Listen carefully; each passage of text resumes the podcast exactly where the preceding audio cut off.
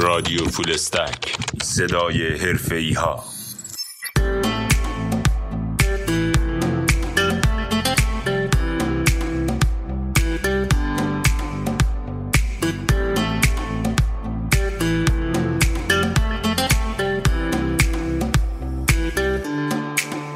به نام خدا. شنونده های عزیز رادیو فول استک سکان آکادمی سلام. من حمیدرضا مدنی هستم و افتخار دارم در قسمت جدید رادیو فول استک میزبان شما و میهمان برنامه باشم. رادیو فول استک سری پادکست های سایت سکان آکادمیه که توی این پادکست ها با ایرانی های حرفه‌ای در حوزه های مختلف فناوری اطلاعات هم صحبت میشیم. تا برامون از مسیری که طی کردن بگن و البته کمی هم ما رو با حرفشون آشنا کنن. تو اپیزود 73 میزبان یکی از افراد حرفه‌ای در زمینه علوم داده هستیم. من بیشتر از این توضیح نمیدم و بریم گفتگومون رو شروع کنیم. خانم دکتر گلناز تاهری سلام به رادیو فولستک خوش اومدین و ممنون که دعوت ما رو قبول کردین. سلام به شما و همه کسایی که صدای ما رو میشنون من خیلی خوشحالم که امروز با شما هستم و امیدوارم که یه گفتگوی خوب با هم دیگه داشته باشیم ممنونم. طبق روال رادیو فولستک ممنون میشم یه بیوگرافی مختصر از خودتون برامون بگید تا شنونده هم بیشتر با شما آشنا بشن. من اسمم گلناز تاهریه سی و هفت سالمه. در یکی از شهرهای استان لرستان خورم به دنیا اومدم. و الان در حال حاضر ساکن استکهلم هستم سوئد به همراه همسرم. و اینکه از یه خانواده هستم که سه تا برادر دارم. من بچه آخر بودم و تنها دختر خانواده. مادرم فرهنگی بودن که بازنشسته شدن. پدرم هم جز مدیرای سازمان آب فاضلاب بودن. حالا هر دوشون بازنشسته شدن الان دیگه. و همین دیگه تو خونه ما فکر می‌کنم به خاطر مادرم که فرهنگی بودن درس خوندن خیلی مهم بود و در اولویت بود و خلاصه ما هم هممون این مسیر رو در پیش گرفتیم و تقریبا هممون هم زندگیامون در همین راست است. خیلی بیوگرافی مختصری بود. مرسی. اگر میشه مسیر تحصیلی که طی کردید رو هم برامون تعریف کنید. من توی دوران مدرسه که حالا توی مدرسه توی در واقع فرزانگانی بودم خب اونجا هم بچه ها همه خیلی در تلاش بودن که درس خونن و دانشگاه های خوب برن و بعد از کنکورم برای لیسانس کامپیوتر ساینس خوندم تو دانشگاه شریف که خب یکی از دلایلی هم که من این رشته رو انتخاب کردم همونجور که گفتم برادران بودن. چون که برادرم هم قبل از من حالا همشون یا برق خونده بودن یا کامپیوتر خونده بودن. خب خیلی این فضا تو خونه ما در واقع بولد بود. و البته خیلی خوشحالم چون واقعا علاقه مندی خودم هم توی همین رشته است. لیسانسم رو کامپیوتر ساینس خوندم دانشگاه شریف. بعد برای فوق لیسانس حالا علا رقم این که میرن یه دانشگاهی حالا مخصوصا اگه دانشگاه دانشگاه خوبی باشه دیگه دوست ندارن از اون دانشگاه بیان بیرون. من علا رقم علاقه خیلی زیادم به دانشگاهی که توش لیسانس هم خوندم ولی خب چون اون موقع دلم می‌خواست که با انفرماتیک کار کنم اون موقع تب و تاب با انفرماتیک خیلی داغ بود. و دانشگاه شریف هنوز توی این فیلد خیلی جدی کار نمی‌کرد ولی دانشگاه تهران این کارو می‌کرد. در نتیجه بعد که کنکور ارشدم رو دادم حالا با اینکه از نظر رتبه و این چیزا می‌تونستم تو شریف بمونم رفتم دانشگاه تهران. خیلی خوشحالم از اینکه این تصمیم رو گرفتم به خاطر اینکه خب واقعا یه فضای دیگه ای رو تجربه کردم و تونستم حالا تو اون دو سال فوق لیسانسم تو اون فیلدی که دوست داشتم درس بخونم. بعد از اون من راستش هیچ وقت فکر نمی کردم که دکترا بخونم یعنی توی ایران بخونم و اصلا برنامه براش نداشتم. برای همین بعد از فوق لیسانسم رفتم یه مدت کار کردم که حالا بعدا اگه خواستیم در موردش صحبت می‌کنیم. و بعد خیلی اتفاقی در واقع. آها این رو هم بگم که من از سال دوم سوم لیسانس هم که یه بچه بیشتر نبودم در واقع توی چون دوست داشتم فضای research و واقعا join شدم به IPM. اون موقع هم خب من چون حالا هم سنم کم بود هم به هر حال یه دانشجوی سال مثلا دوم لیسانس رو خیلی کسی برای research نمیپذیره. ولی خب من می‌رفتم و میومدم و خلاصه انقدر سماجت به خرج دادم تا اینکه اونجا یه تیمی بود که اون موقع هنوز پژوهشکده نشده بودن. اونا یه گروه بودن توی در واقع پژوهشکده علوم کامپیوتر آی پی ام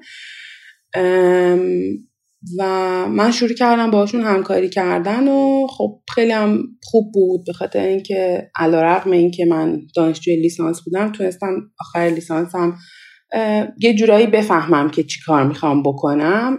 یه ذره خب سخت بود به خاطر اینکه قبول نمی‌کردن استادا. من یادمه که یکی از اساتید اونجا برای اینکه فکر کنم مثلا منو من و یکی از دوستان که با هم دیگه می‌رفتیم برای اینکه ما رو منصرف کنه به ما گفت که شما باید من اون موقع هنوز دانشجوی لیسانس بودم. به من, به من گفت که شما باید یه کورس مثلا بیولوژی یا همچین چیزی بگذرونی برای اینکه اصلا بفهمی موضوعات مرتبط با بای انفرماتیک چیه.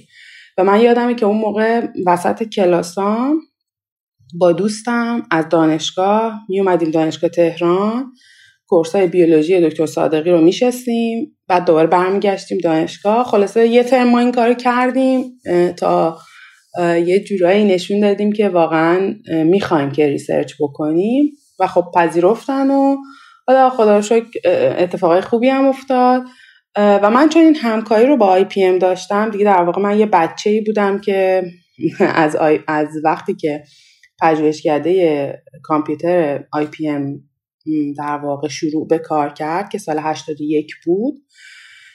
من از سال 84 اونجا بودم. دکتر سربازی آزاد همیشه من می‌گفتن که بعد از من تو قدیم ترین آدم اینجایی. من خلاصه بودم همیشه اونجا.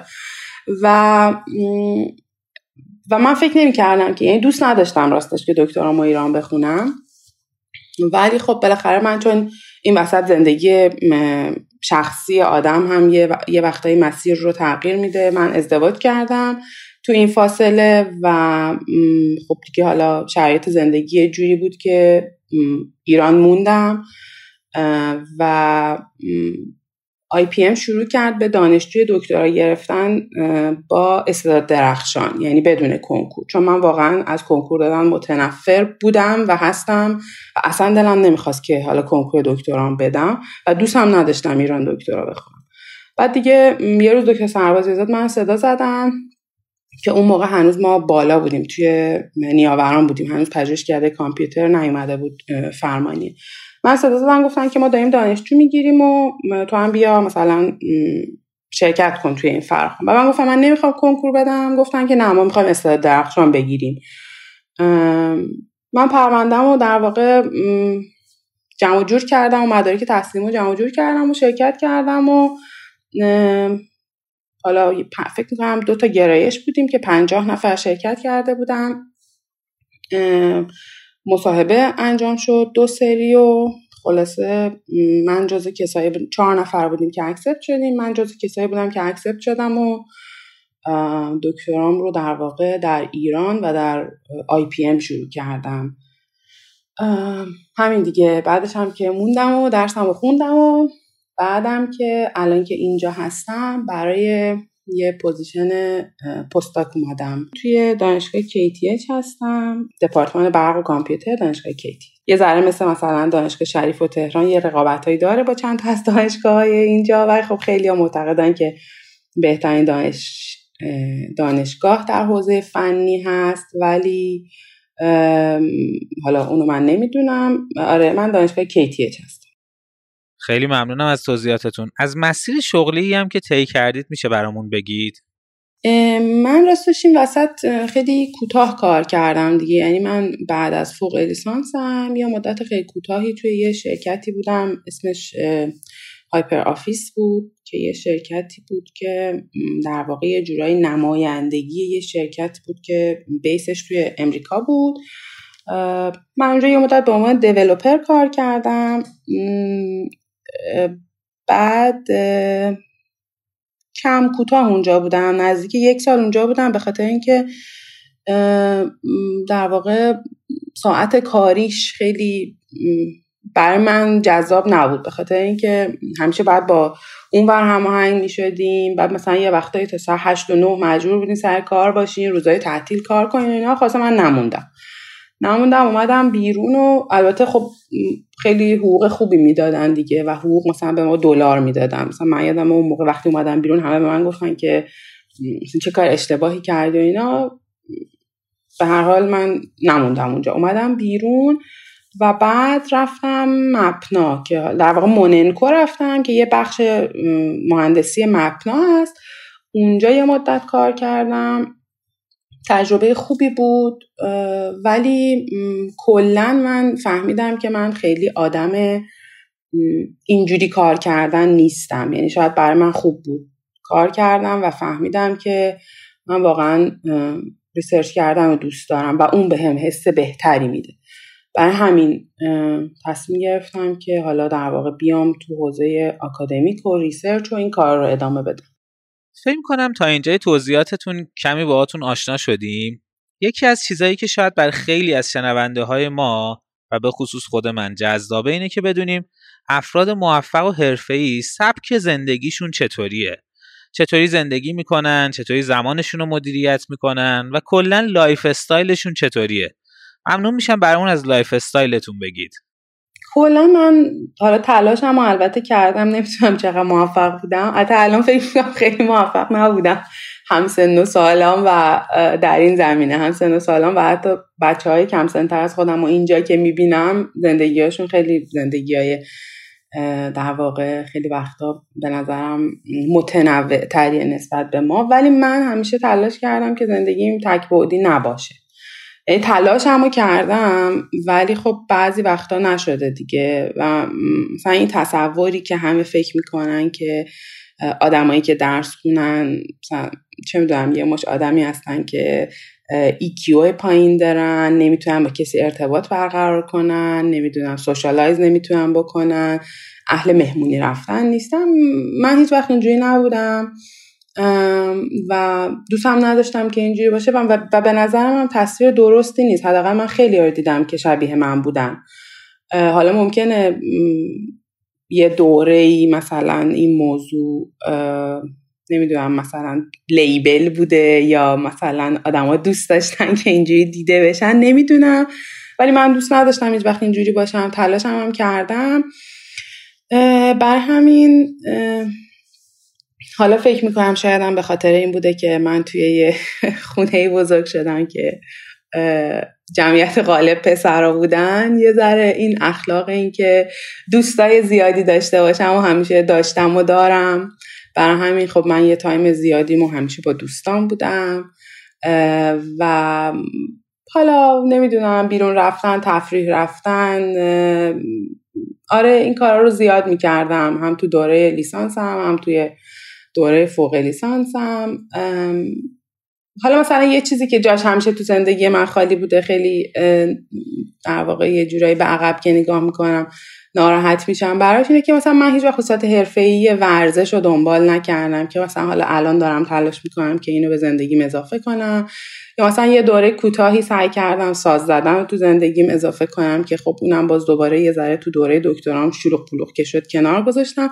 فکر می‌کنم خوبه که آدم من من من بلد نبودم این موضوع رو ولی خیلی خوبه که آدم یاد بگیره که تو زندگیش فقط یه کار انجام نده به خاطر اینکه آدم ها یه بعد نداره زندگیشون. کما اینکه الان همونجور که یه پنج دقیقه پیشم گفتم اینجا بچه هایی که اینجا هستن و حالا غیر ایرانی هستن یه چیزی که خیلی برای من توی بیشترشون جالبه این هستش که در واقع ابعاد مختلف زندگیشون رو خیلی خوب سعی می‌کنن بالانس کنن. اکثرشون حالا یه ورزشی رو به صورت حرفه‌ای دنبال می‌کنن سفر بسیار رفتن زبانهای مختلف بلدن. من فکر می‌کنم این تو فرهنگ ما نیست یا حالا حداقل زمان من نبوده شاید الان نسل بعد از من باشه این تو فرهنگشون.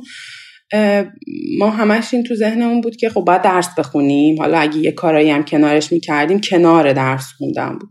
ولی من دیدم که اینجا این فرهنگ اینجوری نیست. حداقل بچه ها یا نوجواناشون بعد از جواناشون. وقتی باشون حرف می‌زنین خیلی موضوعات جذاب و متنوعی تو زندگیشونه و این به نظرم خیلی خیلی قشنگه برای من و من خیلی دوست دارم به خاطر اینکه به هر حال همشون آدمایی هستن که یه موفقیت هایی توی تحصیلشون داشتن که به هر حال حالا توی دانشگاه خوب دارن درس می‌خونن یا ریسرچ می‌کنن. ولی اینجوری نیست که فقط اون کارو کرده باشن. بسیار عالی. به نظرتون چطوری می‌تونیم زندگیمون رو طوری مدیریت کنیم که تکبودی نباشه و کارهای مختلف رو بتونیم انجام بدیم؟ من فکر می‌کنم بهترین چیز واقعا به دور از شعار برنامه ریزی داشتنه. یعنی همه ما تو زندگیمون یه عالمه وقت تلف می‌کنیم خود من. همین الانشم. خیلی خوبه اگه ما یاد بگیریم که یه برنامه ریزی دقیق واسه زندگیمون داشته باشیم. ممکنه من وقتی نشستم دارم فکر می‌کنم که دو روز در هفته برم چه می‌دونم والیبال بازی کنم مثلا. بعد اولین چیزی که به ذهنم می‌رسه که ای وای نه نمی‌تونم نمی‌رسم پس درسم چی میشه پس کارم چی میشه. ولی واقعا اینجوری نیست. یعنی اینجوری نیست که مثلا من دو روز در هفته دو تا یه ساعت و نیم نتونم وقت بذارم. برای ورزش کردنم. مثلا دارم میگم یا برای یه هنری رو یاد گرفتن یا برای با دوستان بیرون رفتن. من فکر می‌کنم ما باید یاد بگیریم که درست برنامه ریزی کنیم میگم بدور از شعار چون اینو ممکن از هر کسی بشنویم برنامه ریزی. ولی هر کسی بهتر می‌دونه که در واقع اون زمانهای پرتش تو زندگی کجاهاست و چه جوری می‌تونه اونا رو یه جورایی کم کنه و یه ذره تایمایش که قابل برنامه ریزی باشه و قابل استفاده باشه رو بیشتر کنه. من فکر می‌کنم واقعا دو تا چیز خیلی مهمه. یکی اینکه برنامه ریزی داشته باشیم و یکی هم هدف. ببینید آدما باید ببینیم چقدر این موضوع براشون مهمه. من برام مهم بود. من بچه بودم مثلا دانشجوی لیسانس بودم ولی برام مهم به خاطر اینکه اون موقع تو ذهنم بود الان خندم می‌گیره. ولی اون موقع یادم به من می‌گفتن آرزو چیه؟ می‌گفتم آرزو اینه که تو سن چهل سالگی مثلا یه پروفسور باشم. خب خنده دار شاید باشه واقعا. ولی اینقدر که این موضوع تو ذهنم تکرار کرده بودم برای رسیدن بهش تلاش می‌کردم دیگه. برای همین مثلا من تابستونا که حالا همه تعطیلن دانشگاه ها تعطیله دانشجوها همه هیچ کار خاصی معمولا. حالا میگم زمان من شاید الان اینجوری نباشه. خیلی کسی کاری نمی‌کرد و اینا. من همش IPM بودم. اما مامانم همیشه از دست من شاکی بود. میگم ما هر وقت می‌خوایم مسافرت بریم تو اول باید بری. از IPM اجازه بگیری ببینی میای یا نمیای. برام مهم بود. یعنی واقعا مثلا این که من اون موقع به عنوان یه دانشجوی لیسانس publication داشتم برام مهم بود. خیلی خوشحال بودم از این موضوع. فکر می‌کنم این موضوع مهمه. یعنی یکی این که شما واقعا هدف گذاری داشته باشین تو زندگیتون و برای رسیدن به اون هدف تلاش کنین و برنامه ریزی کنین. هیچ نیازی هم به این نیست که از همه چی بزنین فقط واسه اینکه به اون هدف برسید برنامه ریزی اگه درست باشه به نظرم اتفاق میفته من فکر می‌کنم شما به غیر از برنامه ریزی کردن و هدف داشتن پشت کار زیادی هم داشتید که بابت این موضوع واقعا بهتون تبریک میگم. اگر بخواید نقطه عطف زندگی حرفیتون رو بهمون بگید به نظرتون توی مسیری که طی کردید کجا نقطه عطف بوده؟ تصمیم بزرگی گرفتین و یه جورایی مسیر زندگیتون رو تغییر داده. والا توی زندگی ای و حالا شغلی و این چیزا بخوام اگه بگم شاید واقعا همون جایی که من تصمیم گرفتم که می‌خوام تو حوزه آکادمیک فعالیت کنم. به خاطر اینکه من حالا توی موننکو حالا یا توی مپنا و اینا خیلی امکان پیشرفت داشتم واقعا. و وقتی هم می‌خواستم استعفا بدم استعفامو قبول نمی کردم و اتفاقا همین دکتر رنجبر خدا رحمتش می‌کنه چند وقت پیش فوت کردن از اساتید قدیمی دانشگاه صنعتی شریف بودن. ایشون با من مصاحبه کردن و اینا. و من وقتی استفاده دادم ایشون من صدا کردن و با من حرف زدن قبول نمی‌کردن که من استفا بدم. و به من گفتن که مثلا فقط چهارشنبه پنجشنبه ها بیا و فلان از این حرفا خلاصه من گفتم نه من چون تعهد دادم آی پی ام هم حالا یه قانونی داشت که چون به ما حقوق می‌داد حالا فکر کنم جز معدود جاهایی باشه تو ایران یا شاید حتی تنها جایی باشه تو ایران که به دانشجو دکترا حقوق میده. به ما چون حقوق می‌داد می‌گفت که ما به شما حقوق میدیم ولی شما اخلاقا در واقع موظف هستین که دیگه جایی بیرون کار نکنید. خب من به خاطر این موضوع استفاده دادم. در صورتی که خب اونا قبول نمی‌کردن و هی می‌گفتن که حالا تو آخر هفته تو بیا چهارشنبه پنجشنبه تو بیا و اینا. خلاصه من استفاده دادم. ولی فکر می‌کنم اون واقعا تو زندگی کاریم. نقطه عطف زندگی من بود به خاطر اینکه واقعا این تصمیم گرفتم که بین این دوتا راه یه راه انتخاب کنم. چون اون راه یه راه دیگه ای بود که شایدم می‌تونستم توش موفق بشم. ولی این ور خوشحال تر بودم راستش و حتی اون ور شاید پول بیشتری داشت. ولی خب من این ور خوشحال تر بودم و تصمیم گرفتم که این مسیر رو ادامه بده خیلی هم سخت بود دیگه. خب میگم همه هی مخصوصا شما وقتی یه جای خوب کار می‌کنی حقوق خوب می‌گیرین امکان پیشرفت دارین. حالا همه این حرفایی که من دارم می‌زنم برای سال مثلا 91 ایناست. خیلی گذشته ازش ولی به هر حال خیلی به من می‌گفتن اشتباه می‌کنی حالا نگه دار اونجا رو درس تموم میشه برمیگردی می‌تونی ارتقا پیدا کنی و خب واقعا هم درست بود همه این حرفا. ولی خب من نمی‌خوام حرفی بزنم که برای کسی ناخوشایند باشه ها ولی من واقعا خوشحال نبودم تو اون موقعیت. یعنی نمی‌خوام بگم همه آدمایی که تو اون حوزه کار می‌کنن علایق آدم ها فرق می‌کنه. من واقعا خوشحال نبودم و شاید خندهدار باشه برای یه نفر ولی اینکه من هر روز یه مقاله بخونم یه چیزی یاد بگیرم یه چالشی داشته باشم خیلی برام جالب تره و فکر می‌کنم واقعا اون تصمیمه میگم تو زندگی کاریم حالا تو زندگی شخصی فرق می‌کنه. اون تصمیم مهمترین تصمیم من و حالا شاید نقطه عطف زندگی کاری من. خیلی جالب بود. قبل از اینکه شما این جواب رو بدین من فکر کردم شاید نقطه عطف زندگی شما ادامه تحصیل در مقطع دکترا تو ایران بوده. و شاید این موضوع رو من به عنوان یه لحظه خاص و یه تصمیم خاص تو زندگی شما حدس می‌زدم. اون راستش نقطه عطف نمیشه. اون یه تصمیمی بود که برایندش برای زندگی من مفیدتر بود. به خاطر اینکه خب من اون موقع ازدواج کرده بودم. آره یکی از نقاط عطف زندگی شخصی من البته قطعا ازدواجمه چون که من خیلی خوشحالم از در واقع این اتفاقی که برام افتاده از آدمی که سر هم قرار گرفته و خب حالا اینم شاید یکی از در واقع نقاط عطف زندگی شخصی من هست و خیلی به خاطرش خدا رو شکر می‌کنم ولی تصمیم من به ایران موندن بیشتر برمیگشت به زندگی شخصی من چون اون موقع من ازدواج کرده بودم و همسر من شرایط مهاجرت رو نداشتن. به دلیل مشکل سربازی اصلا چیز پیچیده هم نبود. در نتیجه ما تصمیم گرفتیم که حالا اتفاقا من نمی‌دونم این موضوع شاید یه ذره ای باشه نمی‌دونم اصلا بگم یا نگم ولی اونم خودش یه ماجرایی داره. من من موقعی که دانشجوی فوق لیسانس بودم بابت همون کار کردن توی آی پی ام با یه آقایی کار می‌کردم به اسم لیمسون وونگ که خب خیلی آدم معروف و واقعا کار درستیه تو حوزه حالا تو اون حوزه‌ای که من باش کار می‌کردم. استاد دانشگاه National University سنگاپور هستن. ایشون خب ایران زیاد میمدن می‌رفتن IPM زیاد میمدن می‌رفتن. من باشون مقاله داشتم. منو دعوت کردن به یه فرصت مطالعاتی نه ماهه full fund توی همین NUS که خب جز دانشگاه های خیلی خوبه تو حوزه computer science.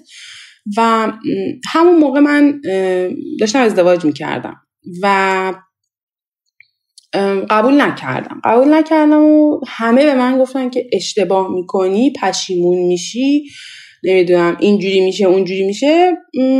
هیچ وقت یادم نمیره. برادرم که حالا ایشون هم الان تو سوئد فول پروفسور هستن و تو همین حوزه کامپیوتر کار می‌کنن اینا اون موقع استرالیا زندگی می‌کردن. به من گفتن که اول زندگیت زندگی تو به خود زهر نکن به خاطر اینکه حالا یه چند ماه بخوای بری یه فرصت مطالعاتی مثلا. ولی بهترین روزایی که می‌تونی با حالا همسرت داشته باشی و هی بخوای دور باشی از انگاری که من منتظر بودم که یه نفر این حرف یه نفر که قبولش دارم این حرف رو به من بزنه. و خب من گفتم نمیام.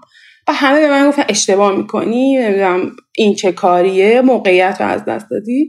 من اون موقع در واقع برداشتم. حالا یا دلیل این تصمیمم این بود که خب من دارم توی این مسیر حرکت می‌کنم و قطعا باز هم برای من از این اتفاقا میفته چون من که قرار نیست به عقب برگردم. قطعا جلو میرم دیگه. باز هم این اتفاقا میفته حالا اینجا نه یه جای دیگه یه جای دیگه یه یه یه در واقع برهه دیگه از زندگی من. و هیچ وقت پشیمون نشدم.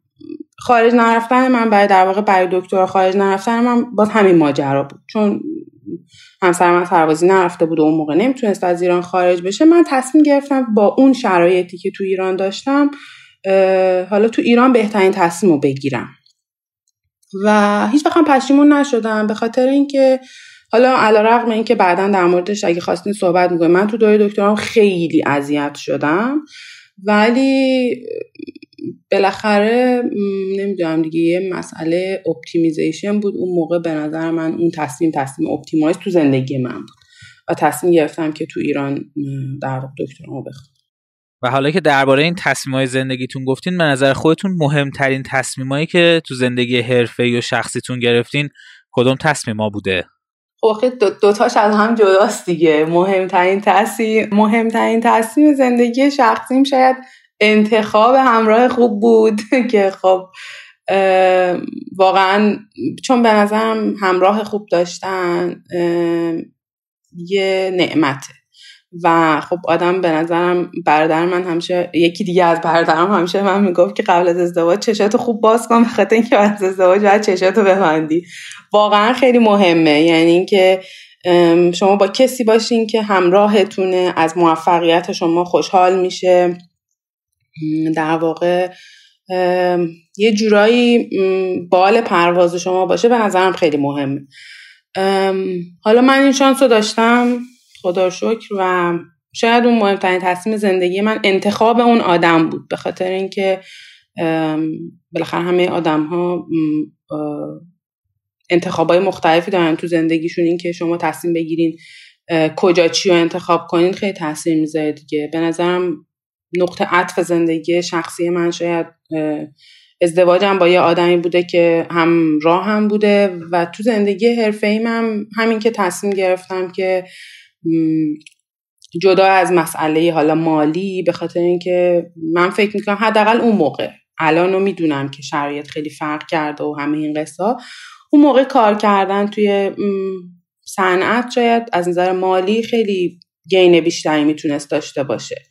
ولی خب من تصمیم گرفتم که برم دنبال علاقم و واقعا علاقم بود. ببینین یه،, یه چیزی هم که توی ایران متاسفانه وجود داره حتی کسایی که تو دانشگاه های خوب میان وقتی باشون حرف می‌زنین این شوقه وجود نداره. انگاری که درس می‌خونن فقط برای اینکه درس بخونن. درس می‌خونن فقط برای اینکه مدرک بگیرن که بعد مثلا برن یه جایی بگن مثلا ما فوق لیسانس داریم از فلانجا یا دکترا داریم از فلانجا خیلی غلطه. یعنی واقعا واقعا آدمی باید این مسیر رو ادامه بده که دوست داره. حالا شاید هم غلط باشه ها. یعنی شاید هم اطرافیان به آدم نگاه کنن بگن که شما دیوانه این مثلا صبح تا شب نشستین پشت کامپیوتر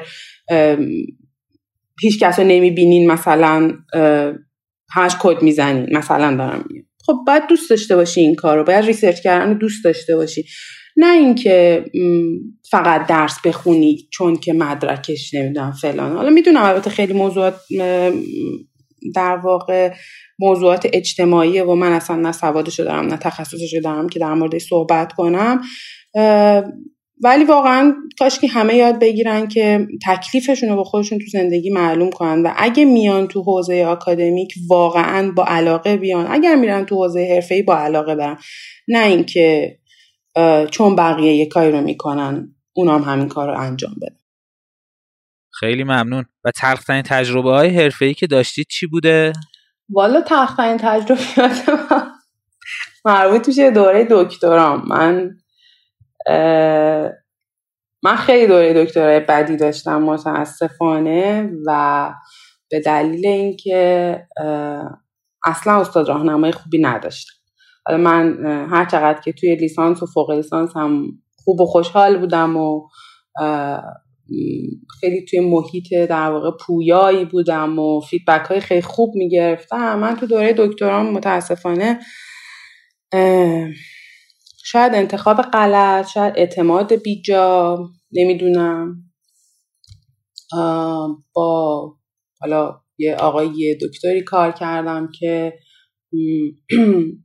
خیلی تجربیات در واقع تلخی داشتم. از این لحاظ که خب هیچ ساپورتی هیچ وقت نداشتم و عملا من اینو همیشه به همه دوستان میگم. مثل این بود که من خودم تنهایی نشستم توی اتاق و یه چهار پنج سال زدم تو سرکله خودم و یه دکترا گرفتم. یعنی اینکه هر چقدر که من تو دوره فوق لیسانسم مفهوم تیم و کار تیمی و این چیزا رو داشتم. تو دوره دکترا نداشتم و خب اونم به خاطر culture culture اون گروهیه که شما باهاش کار می‌کنین وقتی که این culture تو این اصلا گروهی وقتی وجود نداره کسی نیست که شما باش collaboration داشته باشین. و research همش collaboration ه واقعا. یعنی اینجوری نیست. اگه اینجوری بود هر کسی می‌شست تو اتاق در رو خودش میبست دکترا می‌گرفت مقاله مینوشت اینجوری نیست واقعا. حداقل به نظر من اینجوری نیست. بر همین من دوره دکترا خیلی بدی داشتم خیلی سختی داشتم. جای خیلی خوبی بودم. در واقع آدم های شاید از نظر آکادمیک آدم های رد اول تو حوزه کاری من همه توی آی پی ام بودن دورورم بودن و اینا. ولی خب یه فضای مسمومی بود دیگه. این استاد راهنمای ما بنده خدا مشکلش هم با من فقط نبودا. یعنی اینکه این مشکل همه ما دانشجوهاش داشتیم و به جای اینکه ساپورت بشیم همیشه بزرگترین در واقع دشمنمون و بزرگترین کسی که بهمون حمله می‌کرد استاد راهنمامون بود. من هیچ وقت هم نمیره که اینو بچههایی که دکترا می‌خونن می‌دونن که خاله دفاع از پروپوزال یه چیز ترسناکیه تو ایران دیگه به خاطر اینکه شما میرین توی جلسه این همه می‌خوان بپرن بگن که کار شما بی ارزشه و به درد نمی‌خوره و حالا این کالچر هر چقدر که خب دانشگاه ها بهترن متاسفانه این کالچر حمله کردن بیشتره. مثلا انگاری که استادای متاسفانه استادای دانشگاه خوب تو ایران هم یه, یه نمی‌خوام کلمه بدی استفاده کنم ولی گاهن یه حسی دارن که مثلا خداست اومده نشسته رو زمین و دیگه فقط خودش رو قبول داره. خب من من من من وسط همه این آدما بزرگ شدم.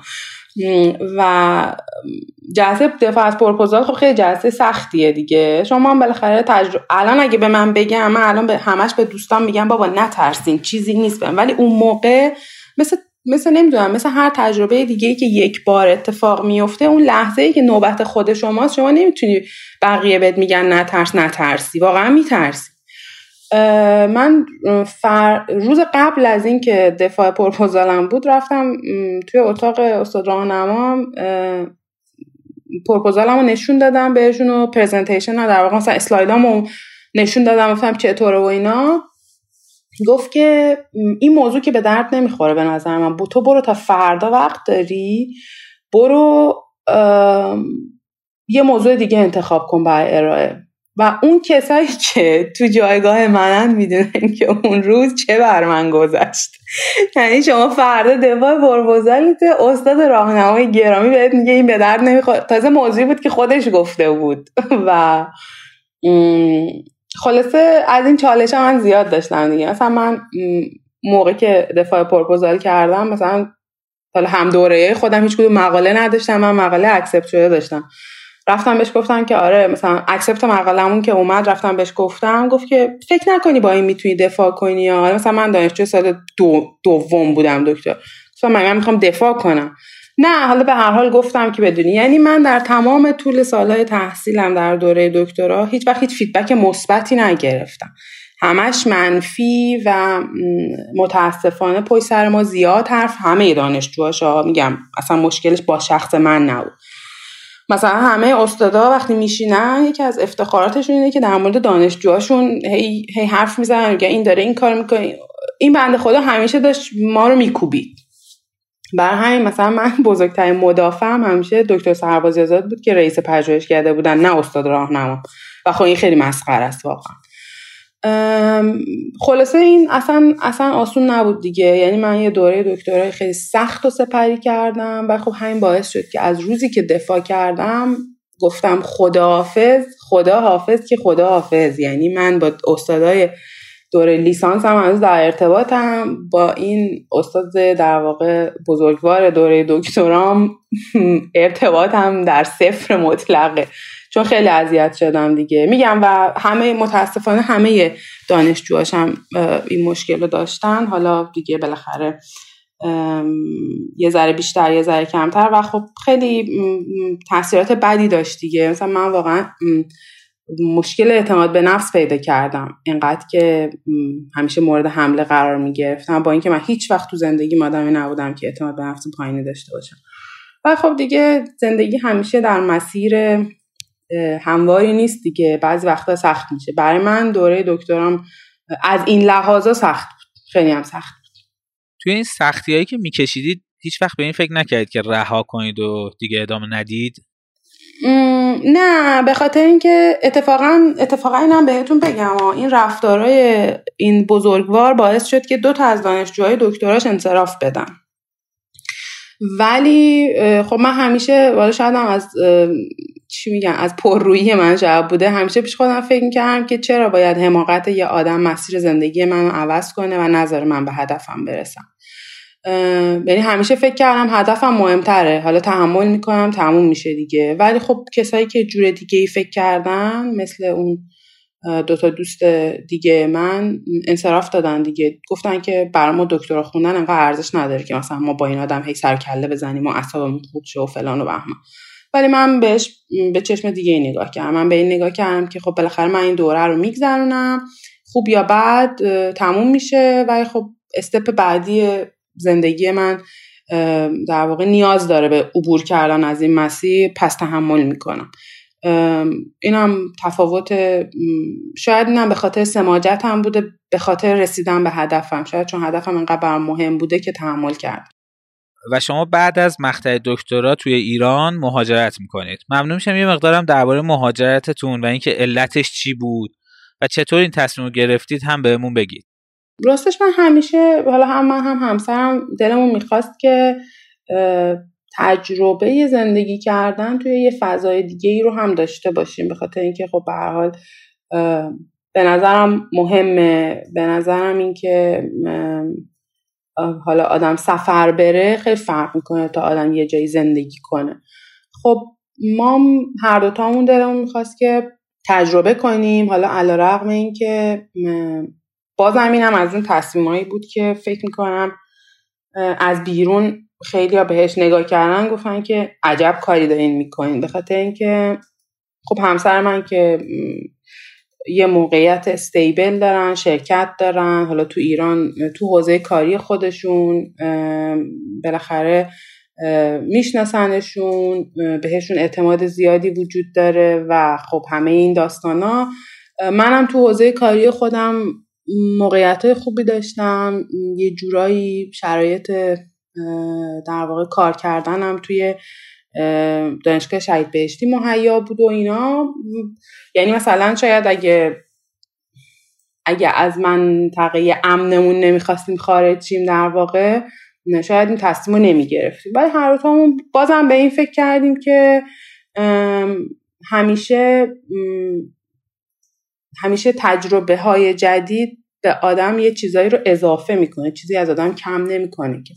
و همین تصمیم گرفتیم که تجربه کنیم ببینیم که زندگی حالا توی البته اینکه کدوم کشورم بیایم و اینا خب باز خودش خیلی ماجرا بود یعنی مهاجرت ما همینجوری رندوم هم نبود بگیم حالا بریم یه جایی.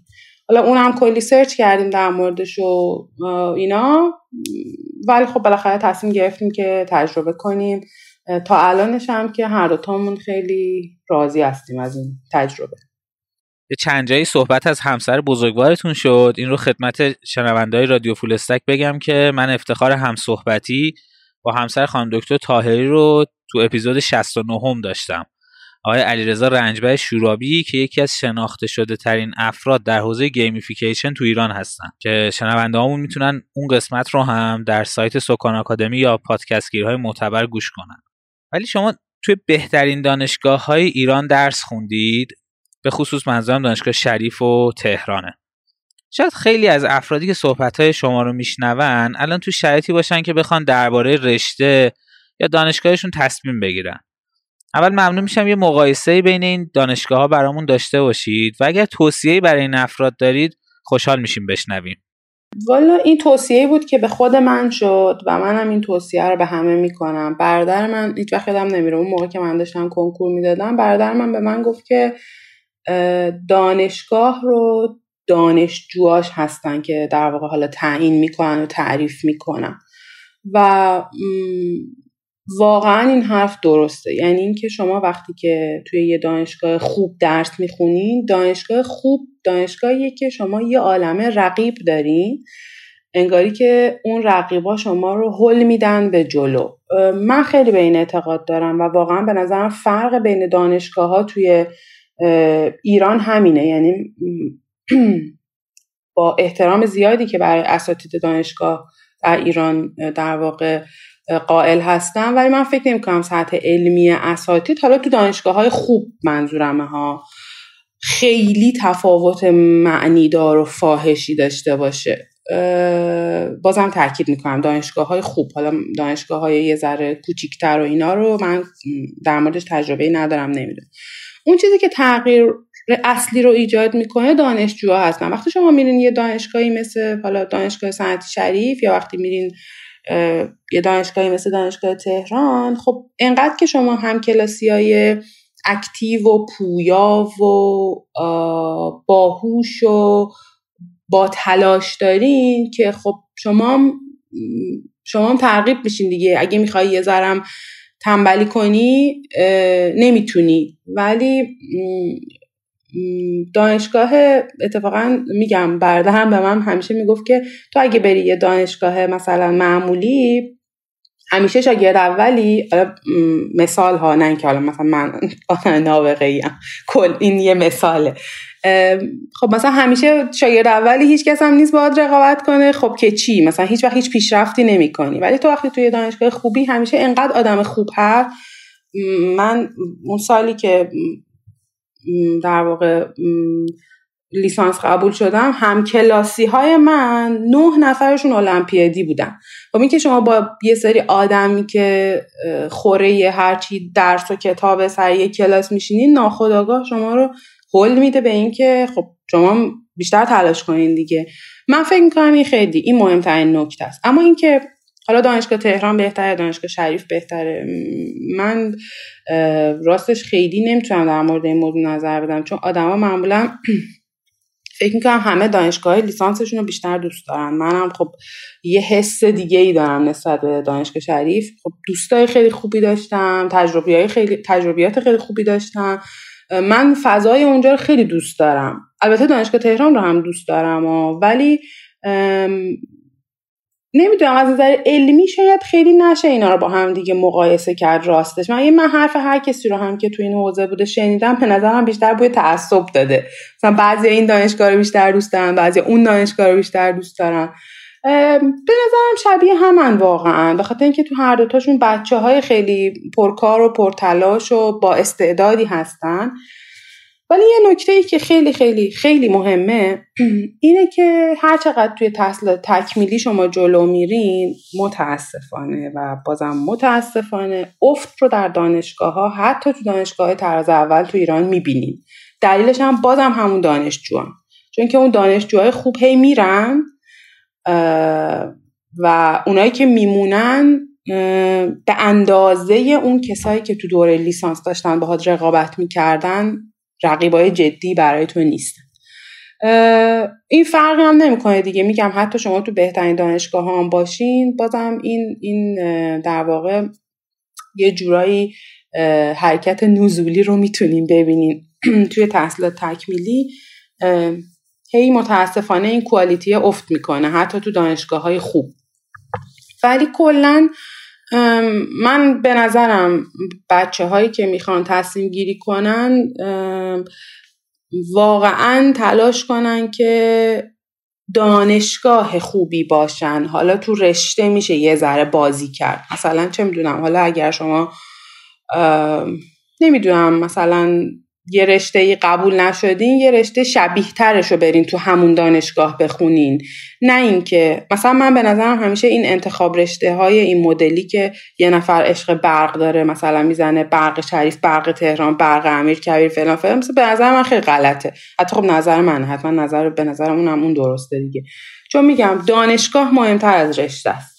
برای همین من فکر می‌کنم که بچه ها اگه بچه هایی که تو این سن هستن و می‌خوان تصمیم گیری کنن و مثلا من این حرف هم به برادرزاده هم, هم می‌زنم دانشگاه خوب رفتن خیلی مهمتره. حالا با رشته آدم می‌تونه یه ذره بازی کنه. حالا می‌دونم که اون کسی که دلش می‌خواد برق بخونه نمی‌تونه بره مهندسی شیمی بخونه اینو می‌فهمم اما ولی شاید یه چیز شبیه باشه توی یه دانشگاه خوب خیلی بهتره تا اینکه بره مثلا یه دانشگاه دیگه ولی مثلا تاکید کنه که من حتما می‌خوام فلان رشته رو بخونم. من نظرم اینه چون بالاخره آدم هر چقدر که میاد بالاتر دستش بازه واسه اینکه بین رشته ها جابجا بشه. بین در واقع خودش یه عالمه چیز یاد بگیره کنکور فوق لیسانسش مثلا حالا یه چیز دیگه بده. دستش بازه واسه اینکه با این چیزا بازی کنه. ولی اگه شما تو دوره لیسانس توی دانشگاه درست حسابی نباشی و اون پایه رو خوب یاد نگیری تا آخرش هم یاد نمی‌گیری. کما اینکه ما یه همکلاسی داشتیم بنده خدا حالا اسم دانشگاه رو هم نمیارم از یه دانشگاه معروف در شهرستان اومده بود شاید دوم اونجا بود. یه ترم اومد و در واقع اخراج شد چون که مشروط شد. خیلی چیزای پایه رو نمی‌دونست. بعد ما بهش می‌گفتیم که مثلا خب این که دیگه توی سیلارس دیگه این الگوریتم دیگه مثلا اینو چجوری تو نمی‌دونی؟ می‌گفت مثلا ما استادامون توی درس الگوریتم به جایی که به ما درس بدن مقاله می‌دادن به ما. بر همین مثلا این بزرگوار وقتی اومد مثلا سه چهار تا مقاله خوب داشت. مقاله می‌دادن به ما می‌گفتن سه چهار نفری مقاله بخونین مثلا رو این موضوع کار کنین. و خودش میومد مثلا یه کارایی می‌کرد و مقاله می‌دادیم. به جای اینکه درس رو یاد بگیرن مثلا تبدیلشون می‌کردن به کارخونه تولید مقاله. خب خب این تفاوت دانشگاه دیگه. توی دانشگاه درست حسابی شما هیچ وقت نمی‌تونید این کار بکنید و اون پایه رو به نظرم خیلی مهمه که خوب یاد بگیرید و حالا با همه مشکلاتی که تو مقطع دکترا داشتید به نظرتون انتخاب IPM برای این مقطع کار خوبیه و شما IPM رو به کسی که می‌خواد تو ایران دکترا بخونه پیشنهاد می‌کنید؟ حالا IPM خوبه آره واقعا خوبه. یعنی من چون که یه سری از course هام رو هم توی شریف گذروندم یه سری هم توی نه دانشگاه تهران course نداشتم. شریف بود و IPM. آره خوبه واقعا. یعنی مثلا اگه شما انتخابتون ایران موندنه خوبه واقعا. به خاطر اینکه یه محیط آروم به شما میده. خب دغدغه مالی شما ندارین. بالاخره این خودش نکته مهمیه دیگه. کسی که داره دکترا می‌خونه مثلا دیگه یه 20 خوب 20 مثلا 6 7 سالشه دلش می‌خواد که یه منبع درآمدی داشته باشه دیگه. به اینکه شما مجبورشین بریم بیرون کار کنین خب این دغدغه رو از رو دوش شما برمیداره و واقعا به بهترین منابع در دسترس تو ایران و حتی خارج از ایران دسترسی شما رو باز می‌ذاره. یعنی workshop ها دسترسی به آدما. آره آره به نظر واقعا من فکر می‌کنم که تو ایران بهترین گزینه است. من اینجوری فکر می‌کنم. ولی خب حالا بعد یه ذره تو انتخاب استاد راهنما آدما دقت کنن دیگه. حالا مشکلی هم که برای من پیش اومد ربطی به آی پی ام و غیر آی پی ام نداره. چون کسی که استاد راهنمای من بود استاد دانشگاه تهرانه. یعنی ربط به آدم داره. ربط اصلا به آی پی ام و غیر آی پی ام نداره. شاید من اگه استادم و یه نفر دیگه انتخاب می‌کردم این اتفاق برام نمیافتاد. بر همین فارغ از اون موضوع که حالا یه بخشیش شانسه یه بخشیش سوال جواب زیاده و پرسیدن آره به نظر من بهترین گزینه است آی تو ایران. شما برای پستاکتون تشریف بردین سوئد و یکی از بهترین دانشگاه فنی اروپا رو تجربه می‌کنید می‌تونید برامون یه مقایسه بین نقاط ضعف و قوت فضای آکادمیک داخل ایران و خارج از ایران داشته باشید؟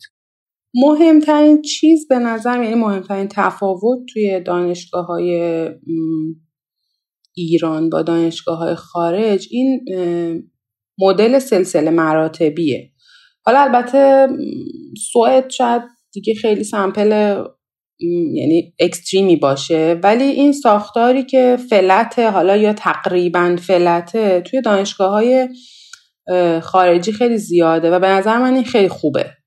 یعنی اینکه شما توی ایران تا روزی که دفاع میکنینم اصلا این یه چیز خنده داره. من روزی که دفاع کردم جلسه دفاع هم که شروع شد گفتن جلسه دفاع خانم گلناز تاهری فلان فلان فلان. جلسه دفاع که تمام شد من صدا کردم تو اتاق که مثلا بهم بگن نمرت چی شده و اینا. تبریک میگیم مثلا خانم دکتر گلناز تاهری خیلی مسخره است دیگه. یعنی مثلا انگاری که شما دفاع که می‌کنی مثلا اون تایتله رو به شما اعطا می‌کنن که دیگه از اون به بعد میشین خانم دکتر. تا قبل از اون بودین خانم گلناز تاهری اصلا این چیزا اینجا وجود نداره. و اینکه شما تا روز آخر تو ایران حتی وقتی دانشجو در واقع دکترا هستین که حالا اینجا اصلا با دانشجوهای دکترا یه برخورد دیگه ای میشه. قشنگ یه جورایی یه جورایی شبیه استف باشون رفتار میشه. من دوست ندارم اون مدل استاد شاگردی ایران رو. که خب خوبم نیست واقعا. استادای ایران متاسفانه متاسفانه متاسفانه همشون نه ولی قالبشون یه حسی دارن که یه حسی دارن که انگاری که مثلا شما برده و زیر دستشون هستین و مثلا من دوست ندارم این کالچر رو نمی‌دونم. البته فقط ایران نیست متاسفانه مثلا چینیا و هندیا و اینا هم همین مدلی رفتار می‌کنن با دانشجو ولی امریکای اروپایی ها اصلا اینجوری نیست. و به نظرم این موضوع خیلی اعتماد به نفس میده به دانشجو برای اینکه بتونه اظهار نظر کنه. شما وقتی یه نفر بالا سرتای وای میسته می‌زنه تو سرتای میگه که چیزایی که تو داری میگی به درد نمی‌خوره کم کم کم کم عادت می‌کنی که خب حرف نزنم دیگه نگم دیگه. می‌خواد مثلا بگی به درد نمی‌خوره دیگه. خب چه کاریه؟ ولی اینجا اصلا اینجوری نیست. یعنی اینجا شما مزخرفترین ایده ممکنم وقتی به ذهنت می‌رسه می‌تونی بگی. هیچ کس هم مسخرت نمی‌کنه هیچ کس هم بهت نمیگه مثلا این چه چرندی بود که گفتی. یکی این نکته است که خیلی مهمه. و واقعا هم از نظر علمی به نظرم دانشگاه های خارجی حالا تو سالهای اخیر متاسفانه من فکر می‌کنم این, این گپه هی هم داره بیشتر میشه به خاطر موضوعات سیاسی و نمی‌دونم دسترسی نداشتن به یه سری از چیزا. حداقل موضوعات ریسرچ اینجا خیلی جدی تره خیلی واقعی تره می‌دونی؟ مثلا انگاری که آدم تو ایران وقتی داره ریسرچ می‌کنه یه نمی‌خوام یه حرفی بزنم که خوب نباشه ها ولی مثلا انگاری که یه جورایی ما تحمونده کار اینا رو انجام میدیم. میگم این حرف کلی نیستا ولی بیشتره بیشتر اتفاقایی که میفته اینجوری. این خوب نیست. این اصلا خوب نیست و من فکر می‌کنم یه قسمت زیادیش خب به خاطر اینه که هی هی ایران داره ایزوله‌تر میشه. هی مثلا همین که استادای ما خیلی عادت به collaboration ندارن. اینجا استادا مثلا یه چیزی که خیلی مسخره است تو ایران براشون مهمه که تعداد اسمای کمتری تو مقاله باشه. به خاطر اینکه امتیاز ارزشیابیشون کم میشه. اصلا اینو شما اینجا به هر کی بگی سرشو می‌زنه به دیوار. اینجا اصلا براشون مهم نیست که دو نفر باشن یا ده نفر باشن. براشون مهمه که مقالهشون رو مثلا بفرستن به Nature. این براشون مهمه. این این و الان به نظرم استادایی که تو ایران موفق ترن استادایی که مثل دکتر سربازی به نظر من دکتر سربازی از نمونه های خیلی موفقه توی این حوزه توی ایران. دلیلش هم همینه. طرز فکرش واقعا همین جوریه. خیلی باز نسبت به collaboration دائم رفت آمد می‌کنه دائم موضوعات بروز و کار می‌کنه. یا آدمه یا عالمه کواتر خارجی داره همیشه. خب این خیلی مهمه دیگه. من فکر می‌کنم بزرگترین تفاوت همینه. یعنی اینکه ما دیگه کم کم دانشگاه یه ذره مخصوصا تو حوزه های در واقع تک، تحصیلات تکمیلی یه ذره هی داریم دور میشیم از موضوعات بروز دنیا. و خب این خوب نیست دیگه در دراز مدت. واقعا ما رو ما رو شبیه یه جزیره می‌کنه که ما داریم کار خودمون رو می‌کنیم. مثلا حالا دنیا داره به یه جهت دیگه حرکت می‌کنه. ضمن اینکه خب واقعا تو دانشگاه های خوب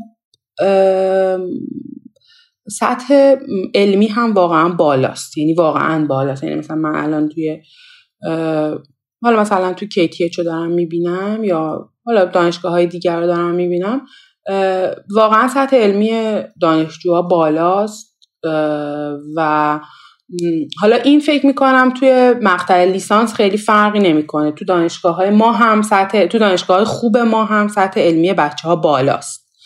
و دیگه هرچی میره بالا متاسفانه اون تفاوت بیشتر میشه. متاسفانه. سطح علمی دانشگاه های ایرانی هی سقوط می‌کنه. سطح علمی دانشگاه های خارجی که همون بچه که یه بخشیش همون بچه های ایرانی با استعدادن که میان هی میره بالا دیگه. شاید اینا مهمترین تفاوت ها بوده به نظر من که به چشم من اومده.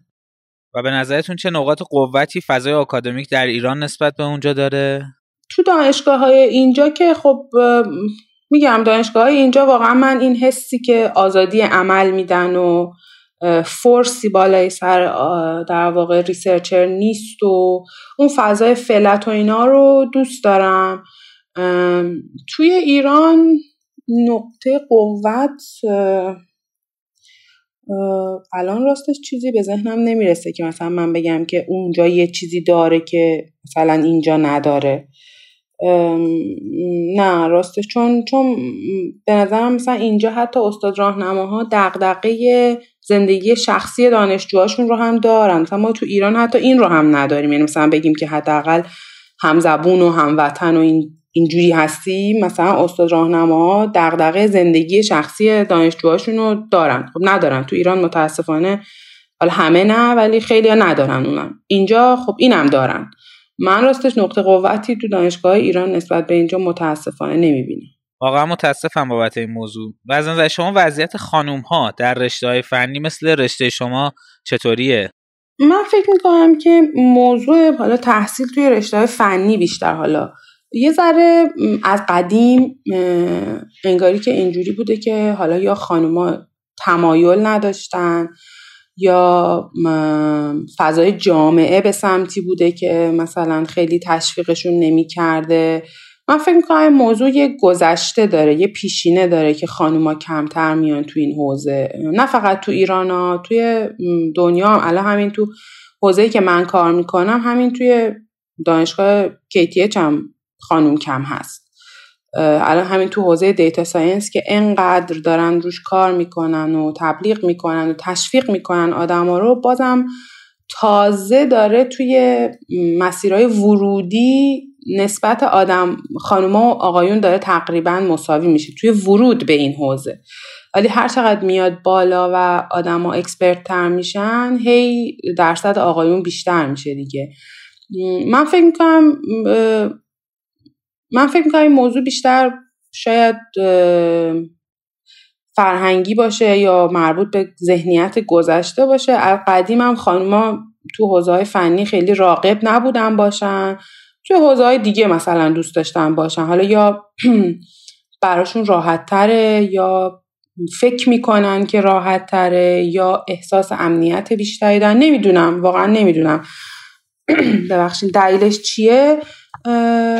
ولی چون من توی در واقع تو دوره لیسانس هم, هم تو دانشگاهی که بودم تقریبا جمعیت پسرها سه برابر دخترها بود تقریبا. اینجا هم الان حالا نمی‌دونم چند برابر اینا ولی الان اینجا هم باز دوباره جمعیت آقایون بیشتر از خانوماست ولی من حالا اگه کسی حرفای من میشنوه من می‌خوام بگم که نترسین. واقعا اصلا این موضوع هیچ ربطی به جنسیت واقعا نداره. یعنی من بخوام بگم که مثلا خانوم بودن مزیت یا مثلا عیبه یا هیچ اصلا اصلا موضوع هیچ ربطی به جنسیت نداره. این رشته های فنی هم یه رشته هایی هستن مثل بقیه رشته ها حالا می‌دونم و می‌تونم بفهمم مثلا یه رشته مثل عمران شاید یه سختیهایی داشته باشه ها برای یه خانم که باز اونم اونم اونم باز دوباره قابل هندل کردن اگه یه نفر واقعا علاقش باشه. ولی رشته هایی مثل رشته هایی که مثلا من توش کار می‌کنم نه مزیتی وجود داره نه چالشی وجود داره. به نظر من جنسیت تاثیر توش نداره. بسیار عالی. و چه توصیه برای خانوم هایی دارید که دوست دارن وارد این حوزه کاری بشن. من فکر می‌کنم بزرگترین چیز اینه که آدم حالا خانوما توی حالا جامعه ایران و اینا که داریم در موردش صحبت می‌کنیم اینه که نترسن واقعا و فکر نکنن که چون یه ذره مثلا بعض وقتا میگم یه فشارایی یه حرفایی یه یه, یه رفتارایی هست تو نمی‌تونی مثلا این, این کار مثلا کار مردونه است. این حرفا به نظرم دیگه دیگه جایی نداره. یعنی اینکه اگر کسی هم این حرفا رو میشنوه من فکر نمی‌کنم. البته الان دیگه خیلی وجود داشته باشه این حرفا ولی اگر هم میشنوین ایگنور کنین. و کار خودتون رو بکنین. واقعا میگم جنسیت شما قرار نیست روی مسیر زندگی شما تاثیر بذاره. شما هیچ فرقی ندارین. با یه آقا توی حداقل میگم تاکید می‌کنم تو حوزه های کاری که من کار می‌کنم. روی توانایی فردیتون تمرکز کنین. اینکه سعی کنین که متمرکز باشین جدی و سختگوش باشین توی رسیدن به هدفتون. از همه چی مهمتر حالا من نمی‌دونم اصلا جاش هست اینجا بگم یا نه. من خیلی هم می‌خواد به همه بچه هایی که حالا تو سنهای کمترن و حالا یا جوونن و اینا به همشون بگم که از یاد گرفتن زبان انگلیسی اصلا قافل نشین. الان دیگه دنیا یه جوریه که شما اگه انگلیسی بلد نباشین انگاری که بی سوادین واقعا. اینکه هی مثلا بعضیا میگن که به ما منبع فارسی معرفی کن نیست وجود نداره. به خاطر اینکه انقدر تون تون تون همه همه اتفاقا داره میفته فرصتی نیست برای اینکه شما مثلا کتابای بروز و مقاله های بروز و بخواین برگردونین به فارسی. تا شما بخواین این کار بکنین یه کتاب دیگه اومده یه موضوع دیگه اومده. بر همین من فکر می‌کنم حالا چه دخترها چه پسرها مهمترین چیز براشون این باشه که زبان انگلیسیشون رو واقعا قوی کنن که واقعا هم کار سختی نیست. الان انقدر منبع هست و همین یوتیوب و فیلم دیدن و فکر کنم نصف ایران با Friends انگلیس با دیدن Friends انگلیسی حرف زدن و گوش دادن و نوشتن و یاد گرفتن.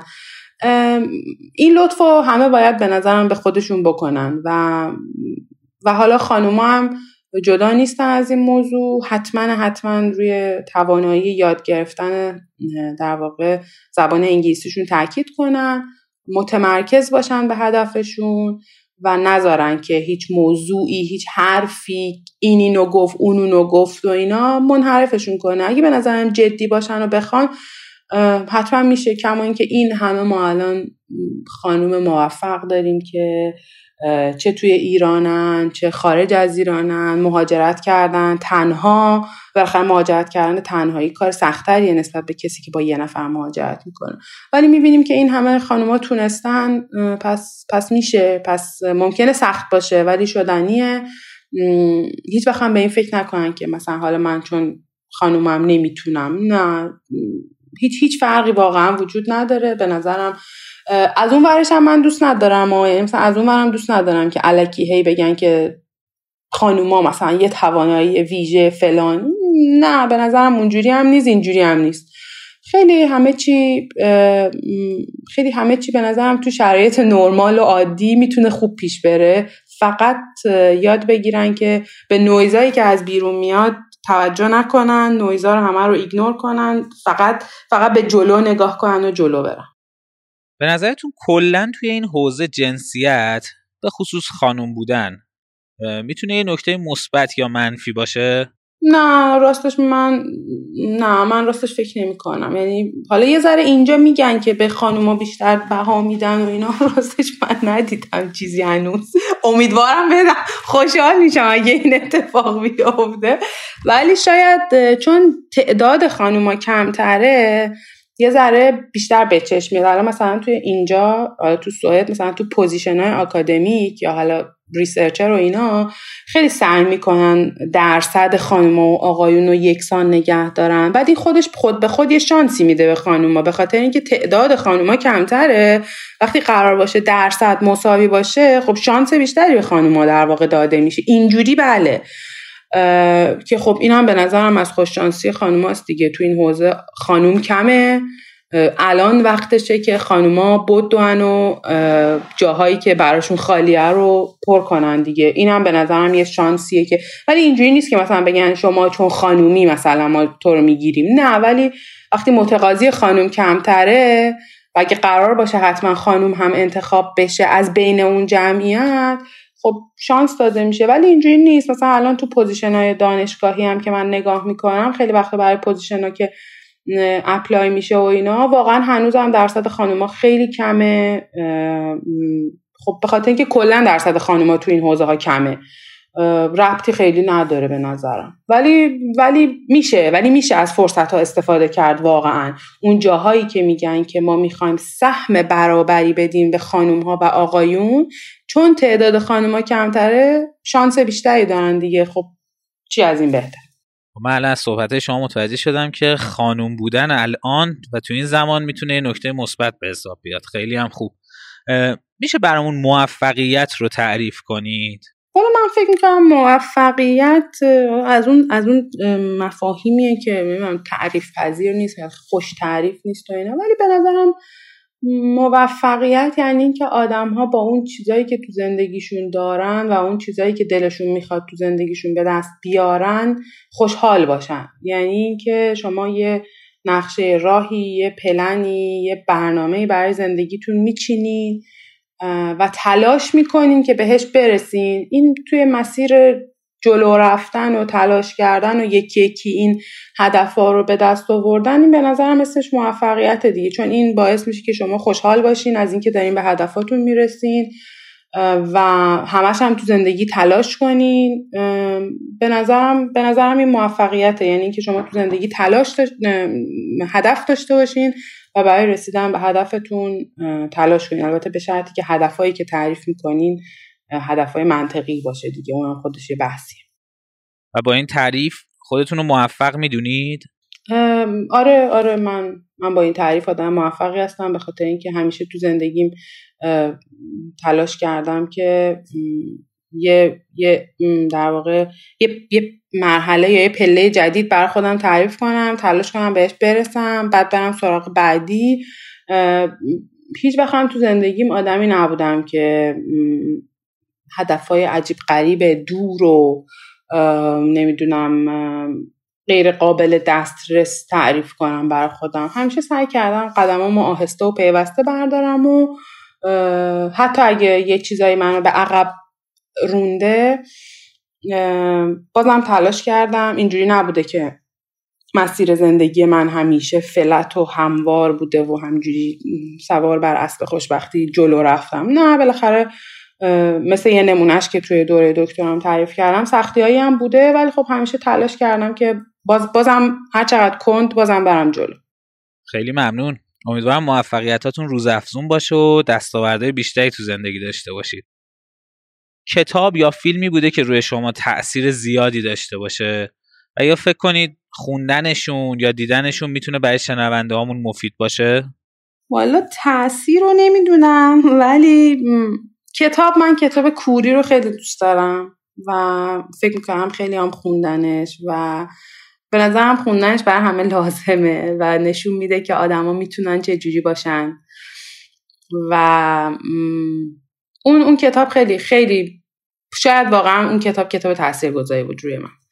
در مورد فیلم هم ما چون فیلم زیاد می‌بینیم فیلم های زیادی هست که من دوستشون داشتم. حالا بگم تأثیر گذار بوده یا نبوده رو نمی‌دونم. ولی مثلا من Time Traveler's Wife رو خیلی دوست داشتم و و خب از اون ور مثلا یه فیلم مثل Interstellar هم خیلی دوست داشتم.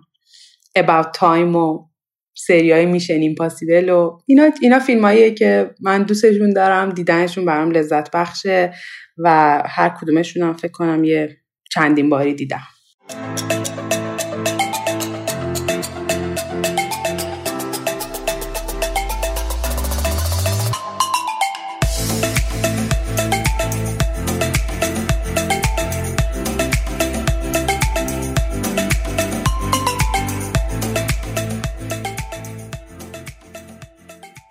حالا برای ورود به بخش دوم از گفتگومون که بیشتر قصد داریم توی این بخش با حرفه شما آشنا بشیم فکر کنم خوب باشه که این مسئله رو اینجوری مطرح کنیم فرض کنید وارد یه مهمونی شدید که همه افراد حاضر توی اون مهمونی توی حوزه های فنی کم و بیش مشترک با شما هستن چطوری خودتون رو اونجا معرفی می‌کنید؟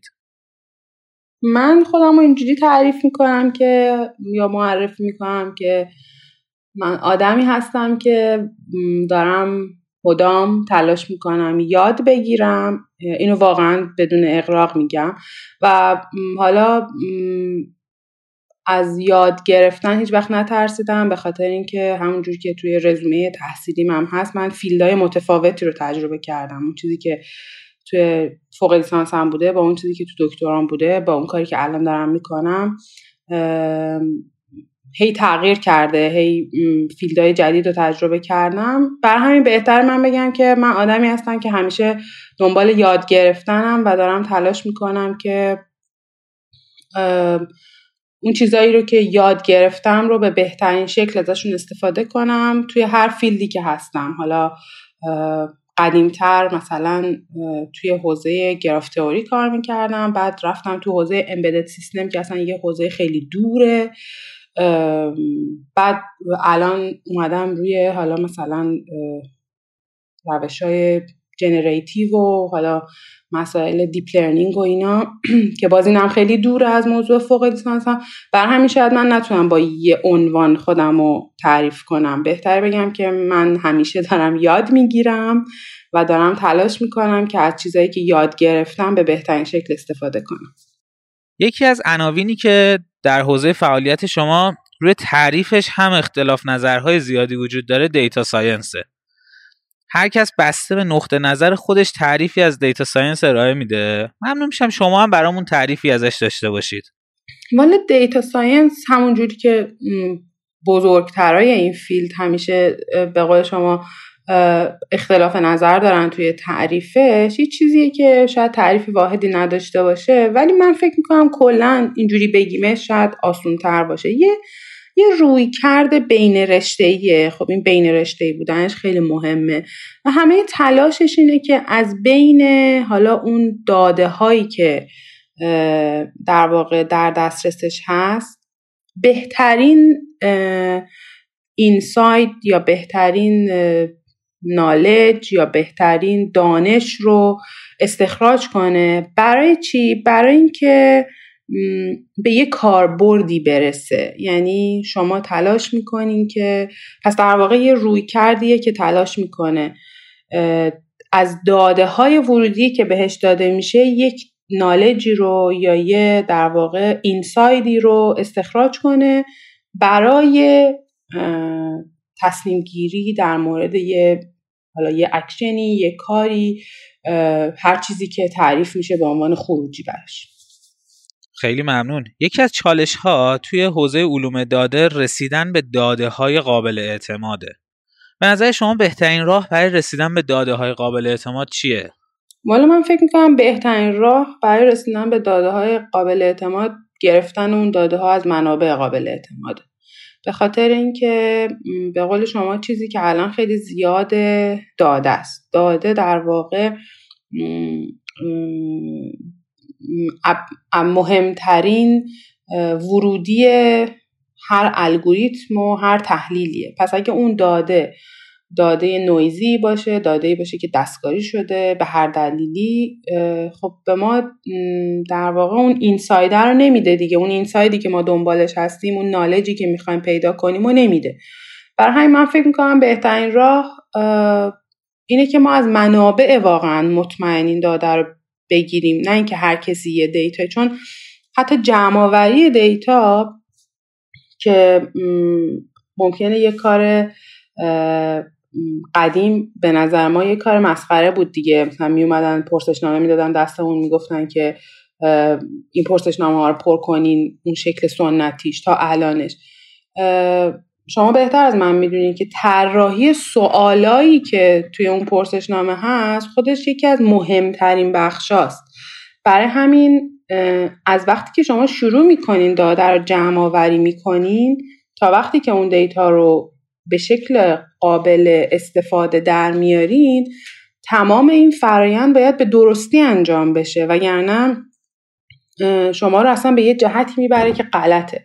برای همین خیلی مهمه که کی این دیتا رو جمع آوری کرده و چجوری این دیتا رو جمع آوری کرده. پس شما باید به اون منبع اعتماد کنید من فکر می‌کنم بهترین راه اینه که منبع شما قابل اعتماد باشه. شما بدونین اون کسی که دیتا رو در اختیارتون قرار داده مؤسسه آدم هر کسی هر چیزی اون خودش قابل اعتماده و بعد شما می‌تونین از داده ای که اون به شما میده استفاده در واقع استفاده بکنین که معنی دار باشه. یکی دیگه از چالش های بزرگ که تو community data scientist ها وجود داره اینه که data scientist وظیفش این نیستش که data cleaning انجام بده و باید به کارهای مهمتری برسه. به نظر شما data cleaning وظیفه data scientist هست یا نه؟ راستش اینم از اون حرفاییه که یه ذره همیشه اختلاف نظر توش وجود داره. آخه شما بخواین موضوع data science و این چیزها رو طبقه بندی کنین میگن که مثلا یه عده machine learning engineer ند که فقط مثلا بخش پیاده سازی به عهدهشونه یه عده مثلا scientist این حوزه هستن حالا تو حوزه آمار الگوریتم یا هر چیز دیگه ای که وظیفهشون وظیفهشون تحلیل یا adjust کردن مدل هاست. حالا اون بخش data cleaning هم یه بخشیه که هیچ کس زیر بارش نمیره. به خاطر چی؟ به خاطر اینکه اولا که خب واقعا کار رو اعصابیه. یعنی یه کار تکرار شونده من خودم خیلی وقت درگیرش بودم دیگه. یعنی شاید مثلا شما خلاقیت و هوشمندی و این چیزها خیلی لازم نباشه توش به خرج بدین دیگه. ولی مجبورین با یه حجم زیادی از دیتا و تیبل و هی اینا رو بکشین هی نمی‌دونم تستای آماری بزنین هی این کار رو بکنین ببینین که دیتاهاتون اون شکلی که می‌خوان شد یا نه. برای همین هیچکی زیر بارش نمیره و همه هم فکر می‌کنن کار لو لولیه. ولی واقعا هم کار مهمیه. یعنی شما همینجوری data رو بیارین بریزین جلوی یه نفر نمی‌تونه هیچ کاری باش بکنه. نمی‌دونم راستش که وظیفه data scientist هست نیست اینا ولی می‌دونم که همه ازش فرار می‌کنن. دلیلش هم همینه. یه کار تکرار شونده بعضا اعصاب خورد کن جذابیتی هم نداره چون چالشی خیلی نداره. ولی باید دیگه یعنی واقعا ضروریه. ممنونم. یکی دیگه از مسائل مهمی که این روزا در حوزه تخصصی شما بحثای زیادی در موردش انجام میشه و داغه موضوع حریم شخصی یا محرمانگی داده است. اول از همه دوست دارم بدونم از نظر شما این موضوع جای نگرانی داره یا نه؟ و اینکه خب خیلی ها فکر می‌کنن که داده ای که فیلترها یا ماسکای روش افتاده تا محرمانگی اطلاعات توش حفظ بشه دیگه اون کیفیت لازم رو نداره. و عده دیگه ای هم مخالف این موضوع ان. ممنون میشم نظرتون رو درباره این موضوع بفرمایید و از تجربیاتتون تو ایران و سوئد و مواجه شدنتون با موضوع محرمانگی اطلاعات یا حریم شخصی اگر نکته دارید بفرمایید. از دو تا منظر میشه این موضوع نگاه کرد. وقتی که big picture داستان نگاه می‌کنیم که شما هر کدوم از ما یه دونه device به اسم موبایل دستمونه که یه account روش داریم و کوچکترین در واقع اکشن های ما قابل trace شدن و track شدنه. به نظرم دیگه اصلا همه این مفاهیم محرمانگی و حریم شخصی و اینا یه جورایی نقض میشه. به خاطر اینکه اون استفاده کننده حالا اون در واقع صاحب اون سرور حالا می‌خواد گوگل باشه می‌خواد اپل باشه می‌خواد هر کسی که باشه اگه بخواد به اندازه کافی data داره که ازش استفاده کنه. برای من فکر می‌کنم یه ذره این حساسیت ها شاید دیگه جایی نداشته باشه. ولی از اون ورم از منظر یه user می‌فهمم می‌فهمم که خودم خیلی وقتا وقتی یه app ی رو نصب می‌کنم یه حس بدی دارم نسبت بهش. فکر می‌کنم که نه این app مثلا به خیلی از data های من می‌خواد دسترسی داشته باشه uninstall ش می‌کنم. یعنی می‌فهمم که داستان از, از دید کاربر چجوریه. ولی فکر می‌کنم که یه چیزیه که تو دنیای مدرن امروز شما من با IP با این IP که در واقع تلویزیون هم بهش وصله لپتاپ بهش وصله یه چیزی رو search می‌کنم تو گوگلم تلویزیون رو روشن می‌کنم اولین تبلیغی که یوتیوب برای من میاره همون موضوعه. خب پس دیگه اصلا به نظرم حریم شخصی و محرمانگی و این چیز اصلا وجود نداره واقعیتش. ولی حالا یه ذره کوچیکتر بخوایم به داستان نگاه کنیم تو ایران که شکر خدا همه موضوعات محرمانن و با هیچ دیتایی نمیشه کار کرد و هیچ جا حاضر نیست دیتا بده. خب این واقعا به نظرم این یه مشکل این یه مشکله که نمی‌دونم هم چرا نمی‌دونم موضوع سیاسیه اصلا, اصلا نمی‌دونم موضوع واقعا نمی‌دونم داستان چیه ولی می‌دونم خیلی سخته. تو ایران واقعا شما با هر جا می‌خواین کار کنین ما یه زمانی قرار بود با چند تا از دوستان با مثلا تامین اجتماعی کار کنیم اینقدر داستان داشتن که اینجوری نشه داده ها اونجوری آخرم نشد. یعنی من دیگه اومدم بیرون گفتم با من حوصله ندارم دیگه. اینقدر همه چی رو میپیچونن و اینا. برعکسش دقیقا نقطه مقابل سوئده که دیگه شما اسم و فامیل یه نفر رو تو گوگل می‌زنید همه مشخصات اون آدم میاد از سنش از نمی‌دونم جایی که زندگی می‌کنه قیمت خونه ای که توش زندگی می‌کنه. حتی شما می‌تونید به این از اداره مهاجرت اینجا بپرسین که مثلا حقوق من چقدره. و انقدر شفافه که اون هم موظفه به شما جواب بده. یعنی اینجا همه چی واقعا شفافه دسترسی به همه جور data یی وجود داره. حالا مثلا برای کارهای research که یه سری حالا مثلا database ها هست که آدمایی که تو این حوزه می‌تونن دسترسی داشته باشن بهش و حالا مثلا با اون social security num نهایتش اینه که اون social security number آدما مسک میشه بقیه data هاشون در اختیارشون در اختیار شما قرار می‌گیره.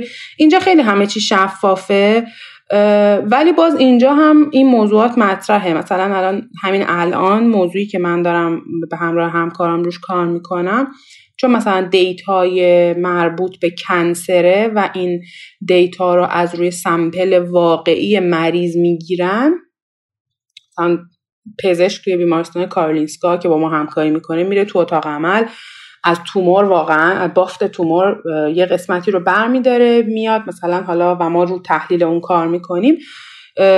مثلا برای این موضوع خاص این آقای دکتری که ما باش کار می‌کنیم و با بیمارستان یه NDA امضا کردن. ما از همه ت... ما که البته ما چون در واقع ما این بخش ماجرای ما منظورم از ما تیم ماست یعنی مثلا ما که بخش تحلیل دیتا ها به عهدهمونه مثلا اون آقای دکتر و تیمشون از با تک تک مریض ها با تک تک مریض ها صحبت کردن از تک تکشون اجازه گرفتن و بعد مثلا دیتایی که به ما دادن اسم هیچ کس توش نیست. مثلا ما اسم, اسم فایلمون مثلا BCSA2 مثلا. ما می‌دونیم که سمپل مریض شماره دو مثلا سمپل شماره یکش اینجوری به ما میدنش. یعنی این تلاش ها هم میشه. به نظرم هم کار غلطی نیست. ولی میگم بزرگتر که به مسئله نگاه می‌کنیم به نظرم به نظرم یه ذره غیر قابل در واقع ترک کردن این موضوع دیگه. دیگه الان همه چی به نظرم به اندازه کافی شفاف و روشن و در دسترس هست. خیلی فایده ای نداره راستش. به نظرتون تجمیع اطلاعات و جمعآوری اطلاعات شخصی افراد ترسناک نیست؟ و ممکنه صاحبان این اطلاعات به سمت جهدهی جامعه و حتی سوء استفاده از این اطلاعات حرکت کنن؟ چرا؟ اصلا به نظر من همین تجمیع همه دیتاهای حتی از جوامع کوچیک گرفته گرفته تا, تا در حد کلان و ملی و نمی‌دونم قاره و فلان و اینا. کلا این یه ابزار خیلی قدرتمنده در دست قانونگذار چه حالا قانونگذار کشور می‌خواد باشه منطقه باشه هر چیزی. و خیلی راحت می‌تونه با در واقع تحلیلایی که روی این دیتا ها داره اصلا تأثیر گذاریش رو روی یه جامعه تاثیر بذاره به اون جامعه جهت بده. اینا اینا خیلی چیزای به نظرم ترسناکیه ولی واقعیته. یعنی چرا؟ کاملا اینجوریه. یعنی شما اون دیتاهایی رو که دارین کما اینکه مثلا اینجا چون سیستم مثلا درمان یک سیستم یک پارچه است و یک سیستم دولتیه. مثلا یه مثال خیلی ساده و غیر واضحش رو می‌خوام بگم و چون که هزینه های درمان به عهده دولت اینجا همه چی در واقع بیمه های بیمارستانی با دولته به شدت اینجا همش تبلیغ می‌کنن که آدما به جای استفاده از ماشین از دوچرخه استفاده کنن. چه دلیلی؟ یعنی یکی از دلایلش به نظرم واقعا همینه. یعنی تلاش می‌کنه شما رو به سمتی ببره که زندگی سالمتری داشته باشی برای اینکه کمتر مراجعه کنی به دکتر و بیمارستان و فلان و فلان. یه جورایی داره با یه, با یه مسیر خیلی مایلد شما رو هدایت می‌کنه که از اون برم مثلا مالیات زیاد بگیره رو ماشین و نمی‌دونم هزینه بنزین زیاد باشه و فلان و فلان فلان. خب این خودش می‌تونه یه چیز باشه دیگه یعنی می‌تونه یه, یه برنامه ریزی و یه سیاست بلند مدت باشه. تشویق آدما به دوچرخه سواری هی هی bonus دادن هی در واقع امکانات دادن به آدمایی که از دو چرخه استفاده می‌کنن. خب به نظرم قطعا یکی از point های مثبتش می‌تونه همین باشه که هزینه های درمان براشون به یه نحو غیر مستقیمی کاهش پیدا کنه به خاطر اینکه سلامت عمومی جامعه بالا میره دیگه به هر حال وقتی فعالیت بدنی توشون زیاد باشه. و حالا این خیلی مثال چیزش بوده این خیلی مثال ساده و دوستانه و بشر دوستانه شد. از اون برش هم خیلی استفاده ها میشه کرد. خیلی جالب بود. ممنونم. به نظر شما تسلط به برنامه نویسی برای دیتا ساینتیست چقدر اهمیت داره؟ والا برنامه نویسی که یه بایده ولی یه نکته خیلی خیلی مهم اینجا وجود داره و اون هم اینه که data scientist الزاما کسی نیست که فقط برنامه نویسی بلد باشه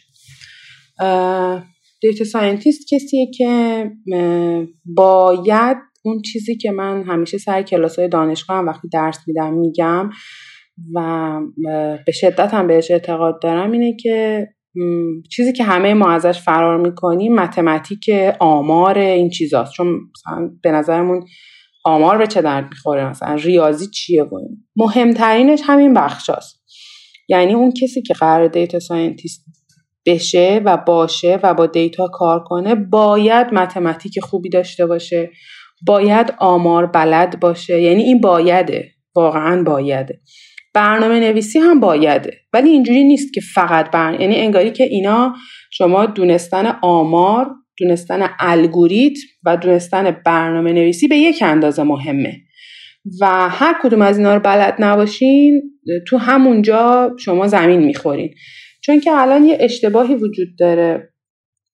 و اون هم اینه که همه فکر می‌کنن که خب یه دیتا ستی می‌گیریم و library های Python هم که همه آماده است و می‌ذاریم run میشه و یه تحلیل خوبم از data می‌کنیم. خیلی اصلا نمی‌دونن که آیا این مدل که شما پیاده سازیشو داری اصلا به درد data ی شما می‌خوره یا نمی‌خوره؟ این از کجا میاد؟ این از اون دانشی میاد که شما باید داده‌ت رو درست بتونی تحلیل کنی اول. و این از اونجا میاد که شما بتونی ببینی که نوع داده‌ت چیه در واقع بتونی تحلیل آماری رو روش داشته باشی. بعد تازه الگوریتم تو تعریف کنی آخر سر بیای پیاده سازیش کنی. چیزی که من خیلی وقت دیدم مخصوصا تو آدمایی که سنشون کمتره قشنگ برعکسه. فکر می‌کنن که همه ما یه کد بزنیم تمومه. آخه این که شما اون داده در واقع اون اینفورمیشنی که داری می‌گیری اصلا قابل اعتماد هست یا نه به این مسیره بستگی داره دیگه. شما نمی‌تونی اون دوتا رو skip کنی به آخرش برسی. به نظرم به یه اندازه مهمه. الگوریتم آمار برنامه نویسی هر ستاش به یک اندازه مهمه هر ستاش هم مهمه. به نظر شما یه data scientist باید همه این چیزها رو بلد باشه یا کار روی داده می‌تونه به صورت تیمی انجام بشه؟ و مثلا هر کدوم از اعضای تیم دقیقا یه تخصص رو به صورت عمیق داشته باشن. یکی برنامه نویس باشه یکی دیگه رو آمار تخصص داشته باشه. ببینین باز یه میگم که اینقدر این حوزه تنوع تعریف و توضیح و اینا توش هست که هر کسی یه جوری ممکنه تعریفش کنه و یه جوری مثلا اول صحبت هم, هم گفتم. مثلا یه عده میگن ما machine learning engineer هستیم. ما فقط می‌خوایم بخش مثلا برنامه نویسیشو انجام بدیم. یه عده میگن که نه ما مثلا scientist هستیم یا مثلا تو بخش statistic ش می‌خوایم فقط کار کنیم. اینا رو می‌فهمم ها. اینا رو می‌فهمم که وقتی شما چون کلا کار تحلیل داده کارش یه نفره نیست واقعا. کاریه که چند نفر باید همزمان با هم توی تیم انجامش بدن. حالا ما داریم در مورد کارهای بزرگ صحبت می‌کنیم. و نه مثلا یه data ی کوچیک و جمع و جور که میشه در واقع یه نفر handle ش کنه. اگه در مورد data ی بزرگ صحبت می‌کنیم این برای من make sense می‌کنه که یه نفر بخش آمارش مثلا تر باشه و اون بخش رو هندل کنه. یه نفر بخش برنامه نویسی رو هندل کنه یه نفر بخش نمی‌دونم الگوریتم رو هندل کنه. ولی این به شرطیه که همه این سه نفر مثلا یه بیسی از هر سه تا علم داشته باشن. حالا از یه جایی به بعد ممکنه یه نفر تخصصش بیشتر آمار باشه یه نفر تخصصش بیشتر برنامه نویسی باشه و ولی اینجوری نیست که شما اون دوتا رو ندونین. بیاین مثلا بگیم من developer خیلی خوبی هستم. ولی مثلا نمی‌فهمم که وقتی به هم میگن که چه می‌دونم فضای latent هم روی simplex یعنی چی؟ خب به من ربطی نداره این. من فقط می‌تونم برای شما deep learning خب به درد من نمی‌خوره این موضوع. یعنی این زبون مشترک باید وجود داشته باشه دیگه. و اون زبون مشترک یعنی اینکه همه ما اون بیسیک رو داشته باشیم که اون بیسیک بیسیک کمی هم نیست. یعنی اینجوری نیست که وقتی یه نفر میگه مثلا چه می‌دونم داده من سری زمانیه مثلا دارم میگم توضیحش اینه یا توضیحش اونه باید ما بفهمیم این یعنی چی. نمی‌تونیم بگیم که خب آمارش که به من ربطی نداره من کدشو می‌زنم. نه ما نداریم به نظر اصلا همچین اصلا همچین چیزی نشدنیه. شما به کسی که به علوم داده علاقه‌مند شده چه stack تکنولوژی رو پیشنهاد میدین که یاد بگیره؟ از database و زبان برنامه‌نویسی تا هر چیز دیگه ای کارهای کوچیکتر شاید مثلا با database های کوچیکتر قابل انجام و handle و اینا باشه. ولی مثلا دیگه الان تو حوزه هایی که دیگه میرن به سمتش به سمت big data و اینا شاید مثلا موضوعات database های قدیمی که دیگه خیلی استفاده نمیشن. مهمترین زبان برنامه نویسی هم که خب استفاده میشه Python حالا با library های مختلفش. حالا اونم خودش قصه ها داره اینکه شما چه data یی رو می‌خواین چه تحلیلی می‌خواین روش انجام بدین. حالا PyTorch باشه نمی‌دونم. و حالا اون جزئیاتش. می‌خوام بگم که Python بایده و خیلی هم راحته. یعنی واقعا فکر می‌کنم که برای مثلا منی که از نسلی بودم که برنامه نویسی رو با جاوا شروع کردم پایتون واقعا راحت. یادگیریش هم خب خیلی واقعا انقدر که منبع در اختیاره و شما یه گوگل کنین هزار تا کورس و ویدیو آموزشی میاد بالا که یادگیری پایتون که واقعا میگم مهمه و اینجوری نیست که مثلا من بگم که شما اگر پایتون رو یاد گرفتین حتما بریم پای تخ... تاکیدتون رو پایتورچ باشه. نه خیلی بستگی داره به اینکه شما می‌خواین چی کار بکنین. بسته به اینکه می‌خواین چی کار بکنین خب می‌تونین توی یه یه حوزش به صورت حالا مثلا PyTorch باشه Keras باشه حالا هر چیزی به صورت تخصصی کار کنیم حالا یه نفر ممکنه بخواد text mining انجام بده یه نفر ممکنه بخواد image processing انجام بده یه نفر. بر همین یه چیز نیست که مثلا من بگم که همه بریم همه بریم اینو یاد بگیریم نه. این خیلی بستگی به کاربرد داره ولی مثلا title ی که همه اینها رو تحت در واقع کاور می‌کنه همون Python ه. حالا بسته به کاربرد قسمت های مختلفش library های مختلفش و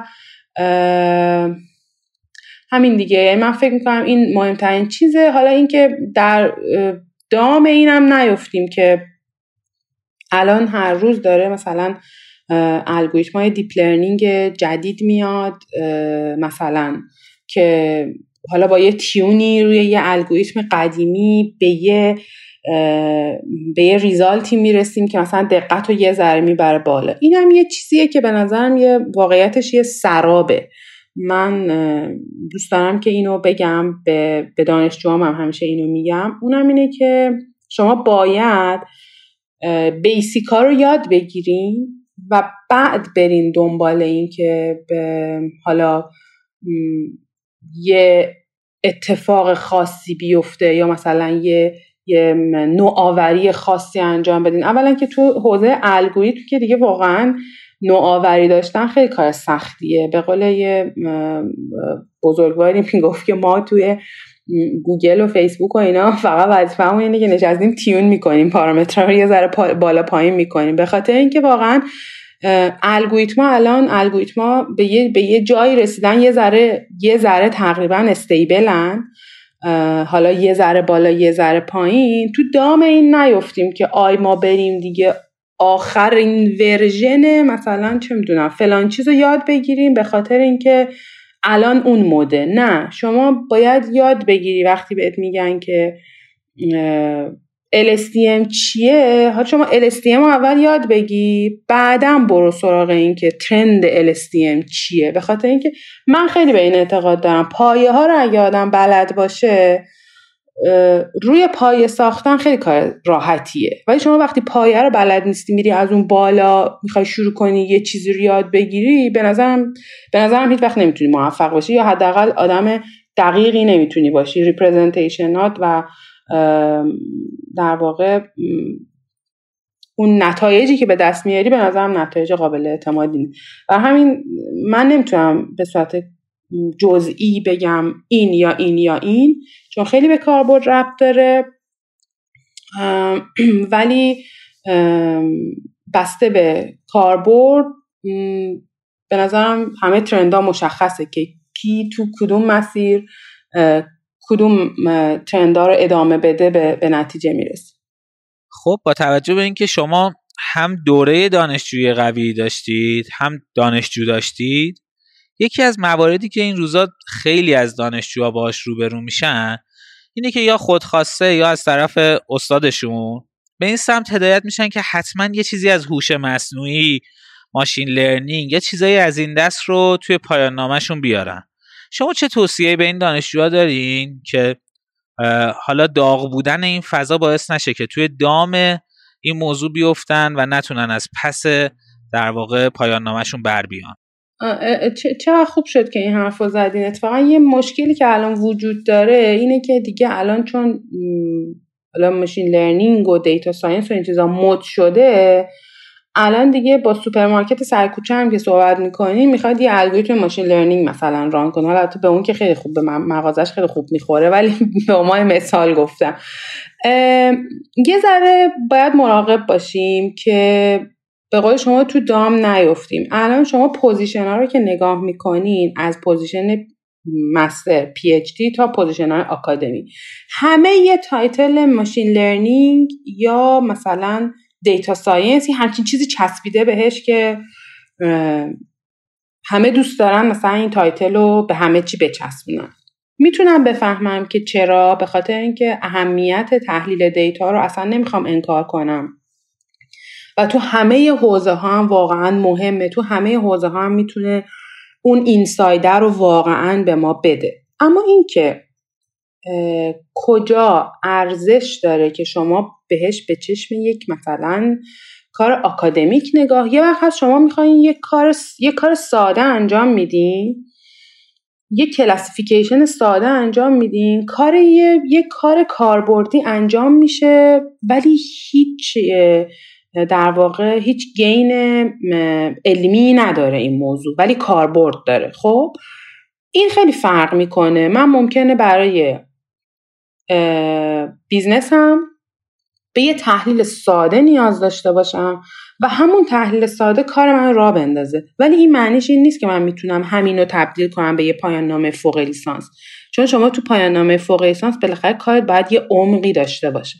بر همین من فکر می‌کنم که بچه ها واقعا باید به این فکر کنن که تو دام به قول شما نیفتن. و نگاه کنن. بهترین راه واقعا من همش هم به همه میگم گوگل دوست ماست. یعنی واقعا search کنن ببینن که تو این حوزه چه کارایی داره انجام میشه. اگه کسی این کار رو انجام نداده این توهم خواهشن به ما دست نده که وای به ذهن هیچکی نرسیده پس من برم انجامش بدم. همون مثال معروفی که میگن نمی‌دونم شما یه ایده به ذهنتون می‌رسه همزمان با شما 17 نفر دیگه تو دنیا دارن به این موضوع فکر می‌کنن. این به نظرم اینو همش جلو چشمون داشته باشیم. هی فکر نکنیم که ما خیلی آدم خاصی هستیم که این موضوع به ذهنمون رسیده. هیچکی اینو انجام نداده. نه شما باید نگاه کنین که من همیشه خودم هم همیشه همین جوری هم. هر موضوعی البته بگم شما وقتی لبه علم حرکت می‌کنین در مورد صدق نمی‌کنه ها و ما در مورد اون صحبت نمی‌کنیم. ما در مورد بالاخره اون کسی که دانشجوی فوق لیسانس یا دانشجوی حالا دکتراست و اینا من فکر نمی کنم در قالب اوقات رو لبه علم حرکت کنه. حداقل روی موضوعی داره کار می‌کنه که یه مقدار در موردش کار شده.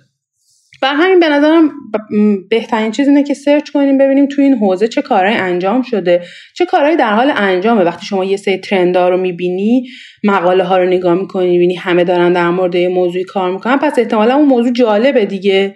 یه ذره literature review می‌کنی یه ذره نگاه می‌کنی ببینیم بقیه چیکار کردن شاید یه ایده به ذهنمون برسه دیگه. خب چی از این بهتر؟ بر همین به نظرم خیلی مهمه که search کنیم ببینیم واقعا واقعا این موضوع data science حالا machine learning کلا این حوزه بزرگترش رو بخوایم بگیم هوش مصنوعی به مسئله ما می‌خوره apply میشه یا نمیشه؟ اگه نمیشه نمیشه دیگه. اگرم میشه باید با یه عمقی بشه. رو سطح موندن هیچ فایده ای نداره.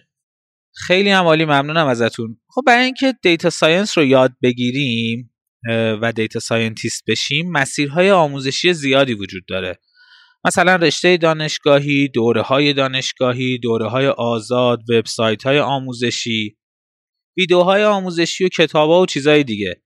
به نظر شما بهترین مسیر یادگیری برای متخصص شدن تو این حوزه چیه؟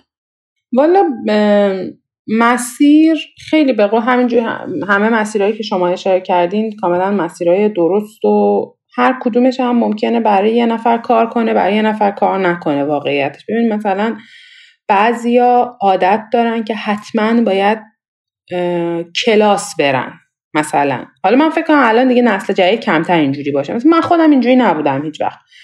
البته من موقعی که دانشجو بودم خیلی نمی‌دونم چرا خیلی موظف می‌کردم خودم و همه کلاس ها رو حتی چرت‌ترین کلاس ها رو می‌رفتم ولی یادگیری من تو کلاس انجام نمی‌شد.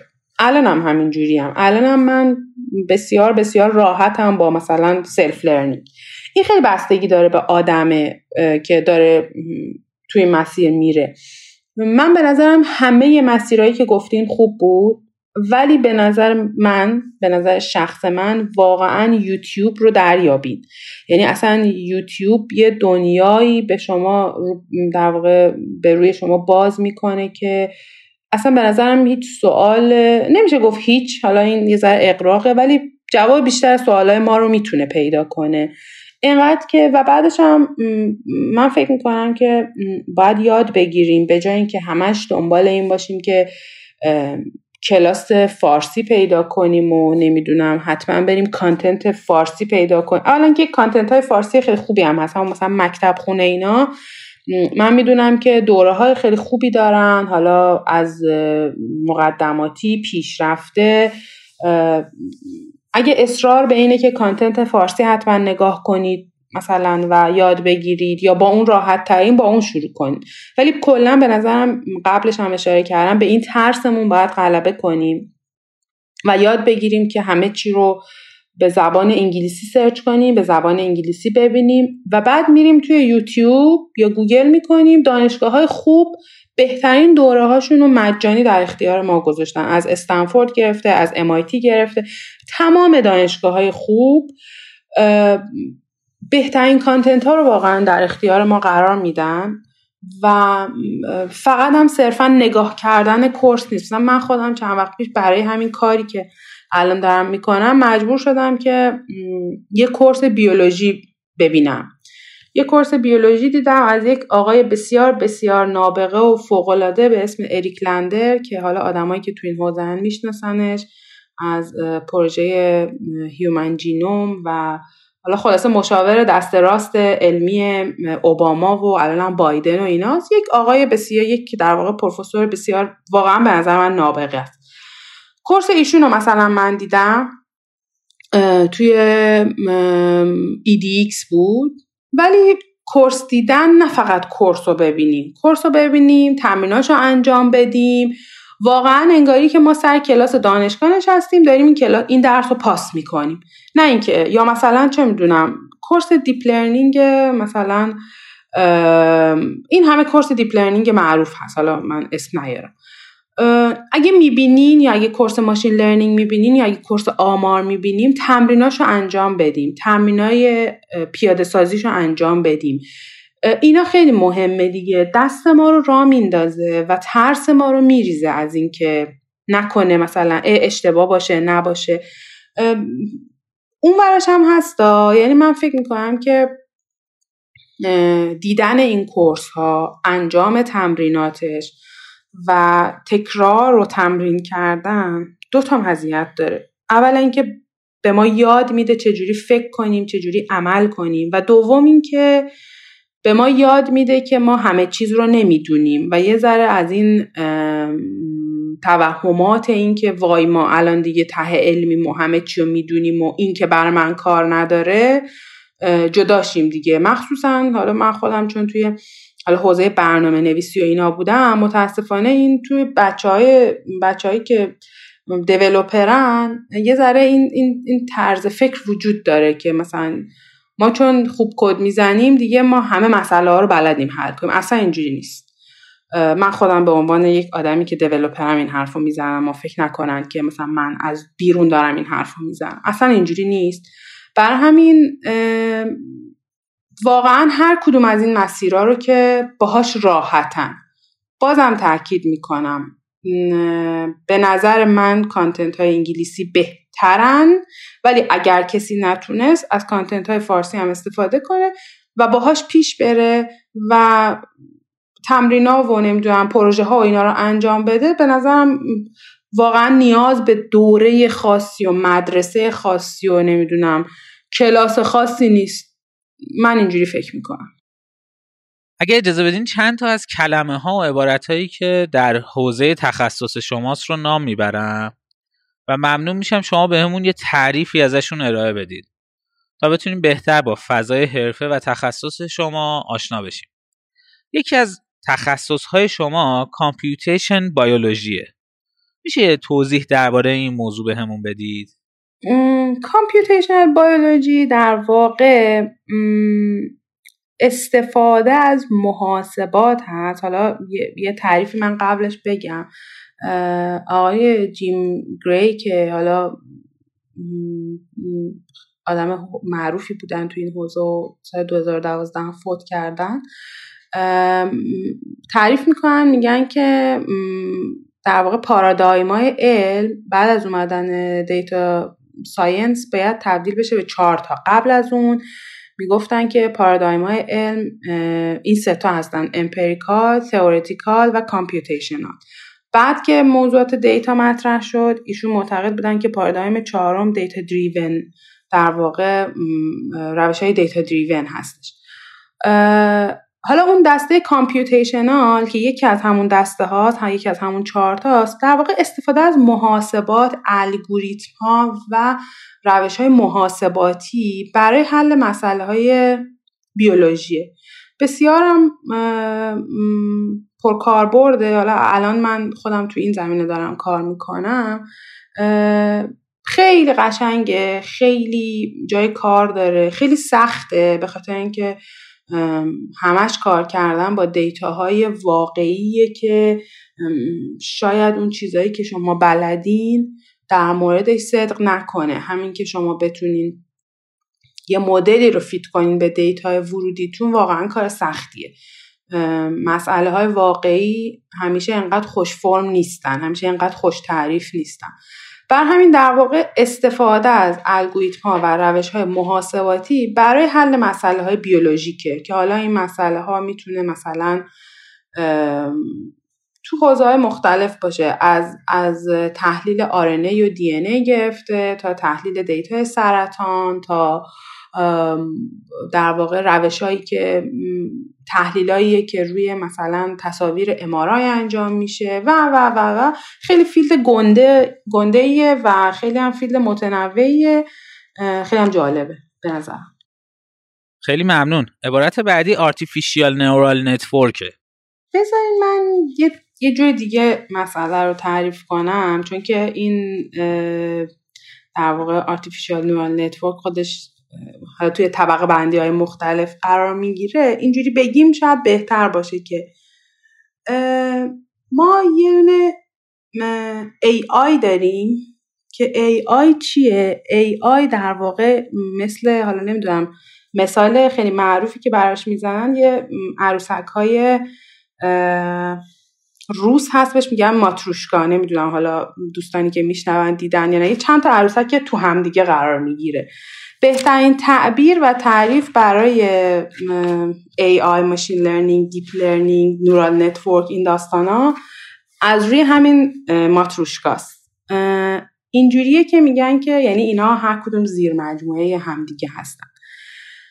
AI که بزرگترین هست یا هوش مصنوعی هست در واقع استفاده از یه سری در واقع الگوریتم و روش و متد هست برای اینکه یه سیستمی بتونه با استفاده از هوشمندی که این هوشمندی هوشمندی در واقع تلاش می‌کنه که شبیه هوشمندی انسان باشه. با شبیه سازی این هوشمندی انسان به یه درکی از محیطش برسه و شانس موفقیتش رو مکسیمایز کنه حالا این شانس موفقیت می‌تونه چیزهای مختلف باشه. مثالش چیه؟ مثالش مثل همین iRobot هاست که مثلا می‌ذارین توی اتاق اتاق جارو می‌کنه.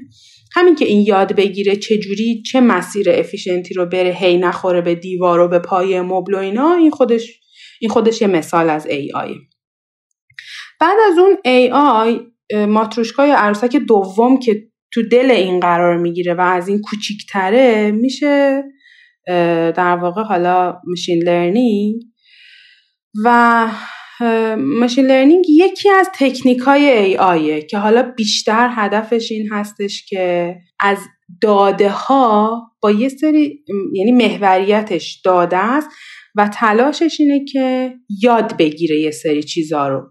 فرقش با A در واقع فرقش با AI اینه که اون AI برنامه نویسی های خاص مثلا برای سنسورا و نمی‌دونم این چیزا توش بیشتره. توی machine learning یه ذره الگوریتما و دسته‌بندی ها و اینا محدود تره حالا توی این machine learning neural network و که حالا مثلا deep learning و این داستان همه میشن اون ماشین اون اون عروسک کوچولوها که میان تو دل اینا قرار می‌گیرن اینا خودشون یه سری تکنیکه. یه سری تکنیک machine learning ه که حالا مثلا neural network یا مثلا deep learning یا چیزای شبیه این اینا همه تکنیک هایی هستن که حالا مثلا توی neural network سعی می‌کنه با با در واقع شبیه سازی رفتار نورونای مغز در انسان فرایند یادگیری رو انجام بده. یه فرایندی که از روی یه ورودی یه یادگیری انجام میده یه اصلاحی در مورد خودش انجام میده. مثلا بعد به یه نتیجه گیری می‌رسه. حالا این نتیجه نتیجه گیری می‌تونه تب... classification باشه یا هر چیز دیگه ای باشه. این این میشه مثلا neural network. حالا اگر تعداد لایه ها یا تعداد دفعاتی که ما هی سعی می‌کنیم رفتارهای غیر خطی رو بیشتر کنیم برای اینکه تعابیرمون در واقع مسائل پیچیده تری رو حل کنیم وقتی تعداد لایه های تصمیم گیریمون بیشتر میشه این میشه deep neural network.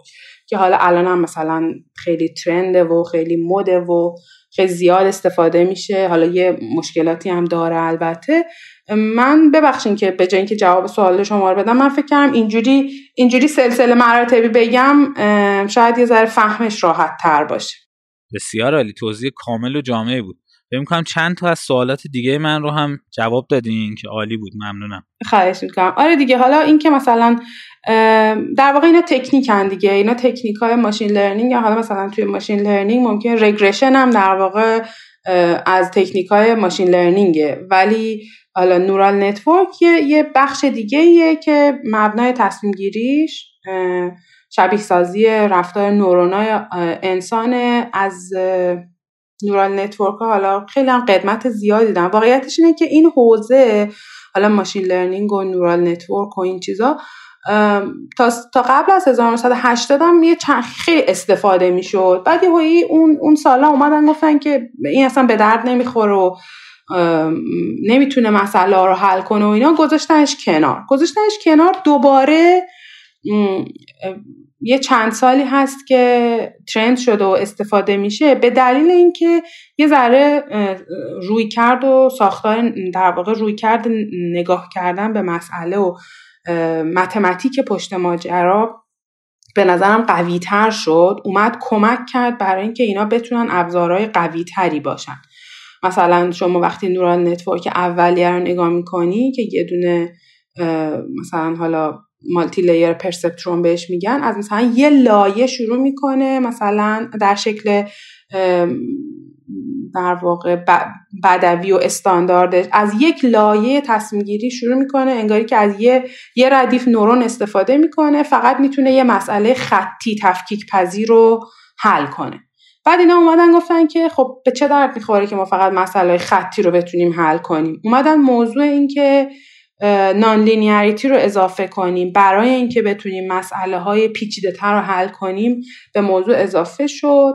مثلا تعداد لایه ها یه ذره اضافه شد non-linearity اضافه شد توی تصمیم گیری. این شد مثلا neural network بعد دیدن که خیلی وقتا برای دیتا هایی که بزرگن و حالا حجمشون زیاده و اینا با افزایش تعداد لایه ها و در واقع با افزایش عمق یادگیری تصمیمات بهتری میشه گرفت تصمیمات دقیق تری میشه گرفت. تصمیم به این شد که تعداد عمق لایه ها رو زیاد کنن بعد ببرنش مثلا به سمت یا در واقع رفت به سمت deep learning. ولی خب هر کدوم از اینا واقعیتش اینه که باید بدونیم که هر کدوم از اینا به درد یه مسئله می‌خوره. واقعا هنوز هم مسئله هستن که با یه regression حل میشن. نیاز نیست که مثلا شما حتما برید یه deep neural network براش مثلا train کنید بعضی از مسئله هستن که با یه neural network مثلا که neural network ی که خیلی deep نیستن می‌تونه حل بشه.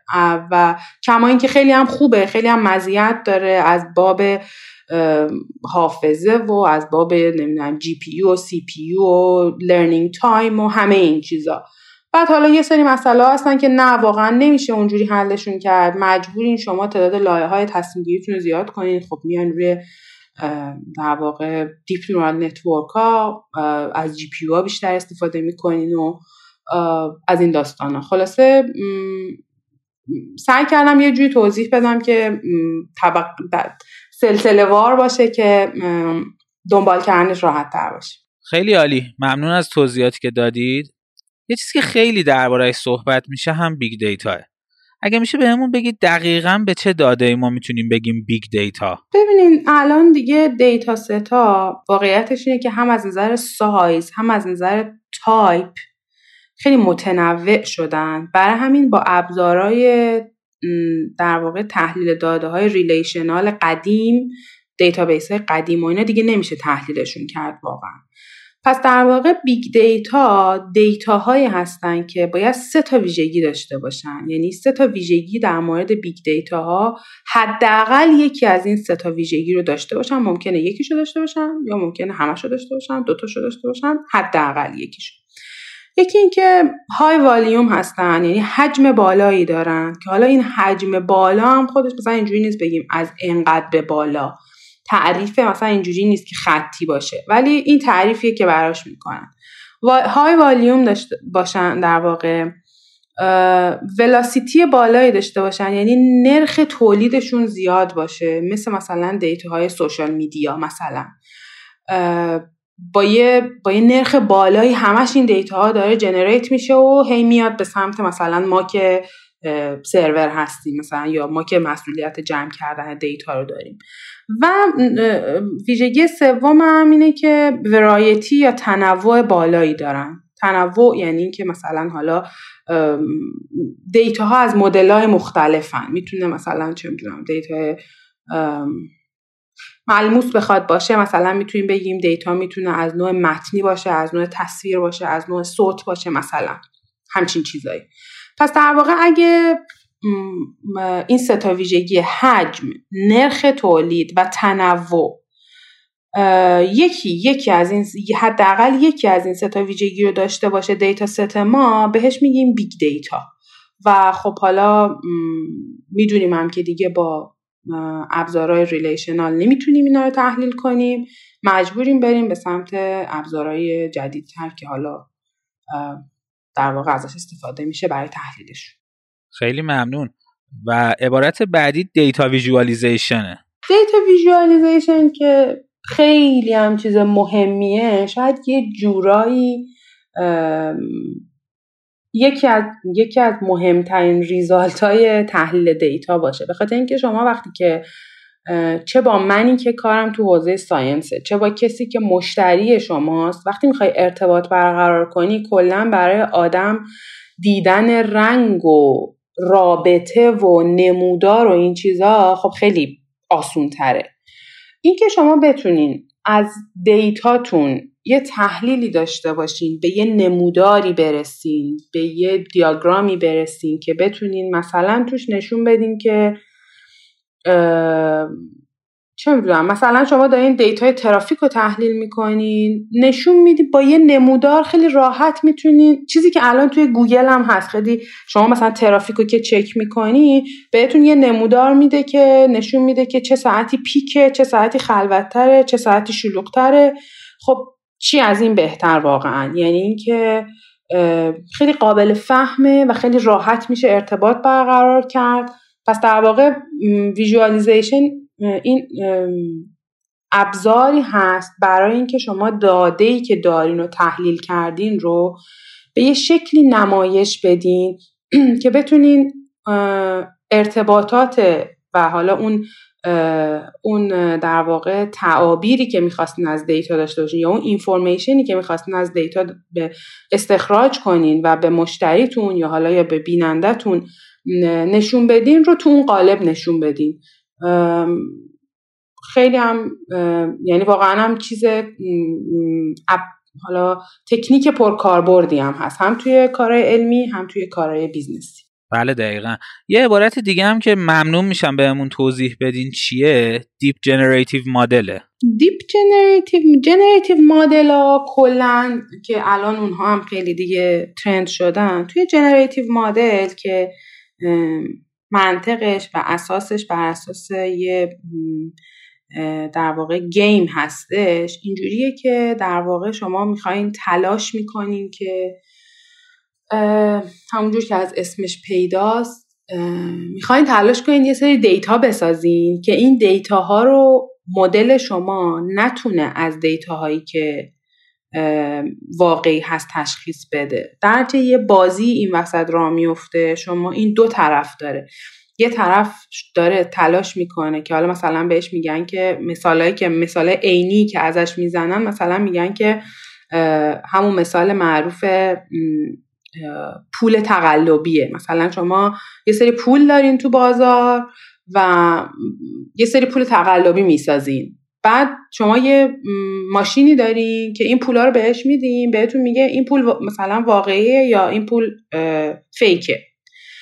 بعد ماشین شما در واقع وظیفش اینه که اینا رو از هم جدا کنه.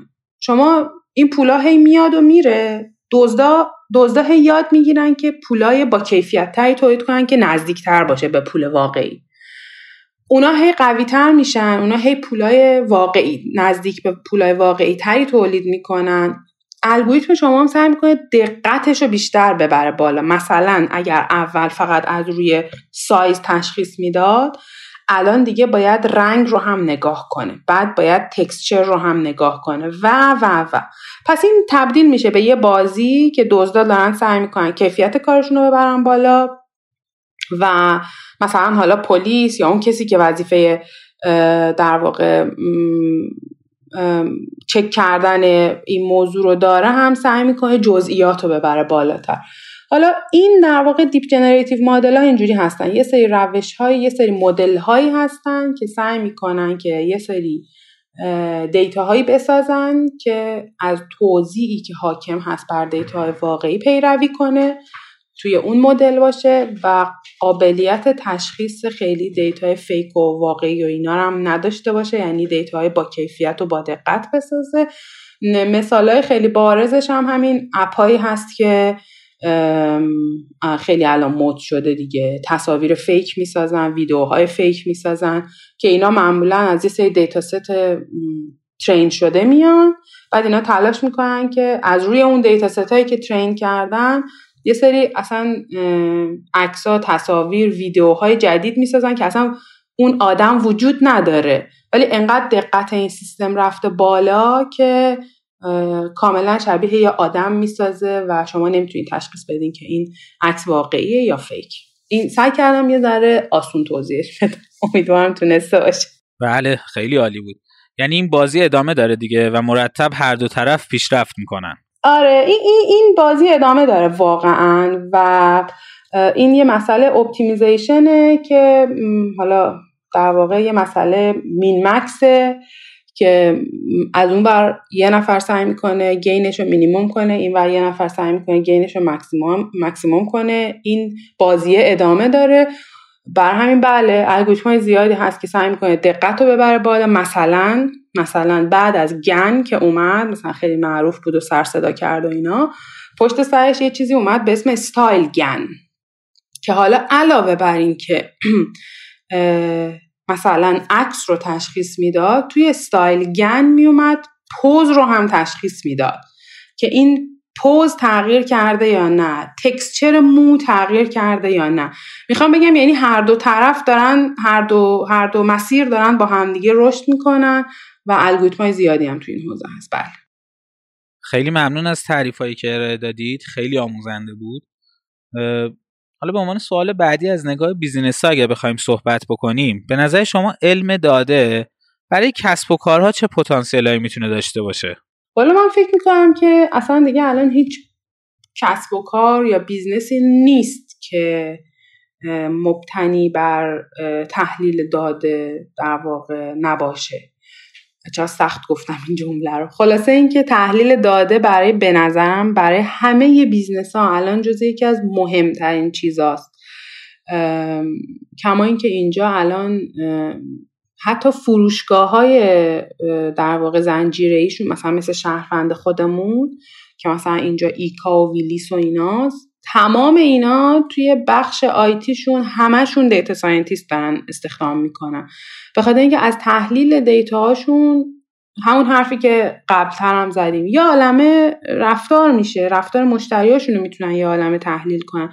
ببینید در نهایت چیزی که واقعا مهمه برای ما این هستش که ما می‌خوایم تلاش کنیم که یه داده ای رو یه ماده خامی رو تبدیل کنیم به یه اینفورمیشنی و اون اینفورمیشن است که به ما کمک می‌کنه برای تصمیم گیری. مثلا وقتی یه مشتری وارد یه فروشگاه میشه خود اون مشتری یه دیتاه ولی اینکه ما بتونیم از اطلاعات اون مشتری به این نتیجه برسیم که مثلا پرفروش ترین جنس سوپرمارکت ما چیه یا کم فروش ترین جنس فروشگاه ما چیه؟ این یه information یه که این ما رو به تصمیم گیری میرسونه.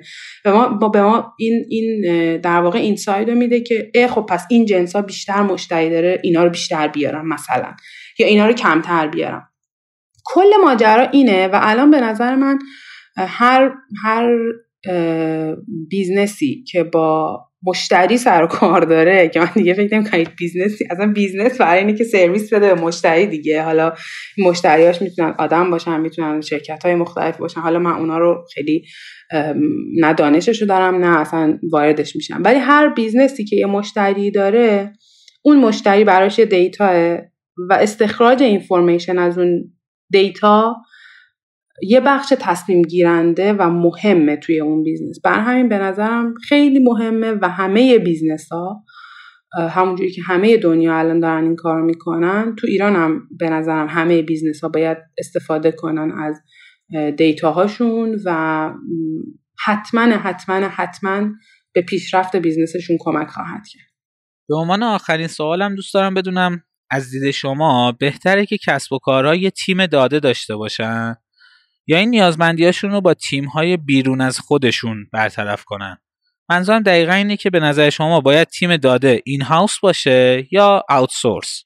والا من چون سواد business ی و این چیزا ندارم چیزا رو علیرضا باید در موردش صحبت کنه من نمی‌دونم. ولی بستگی داره فکر می‌کنم به اینکه اون business چقدر affordable ه براش. واقعا اگر می‌تونه پولشو داره که یه تیم کوچیک داشته باشه خودش. خب خیلی بهتره که یه تیم متمرکز داشته باشه که بالاخره اون تیم بعد از یه مدتی جنس داده شما رو می‌فهمه.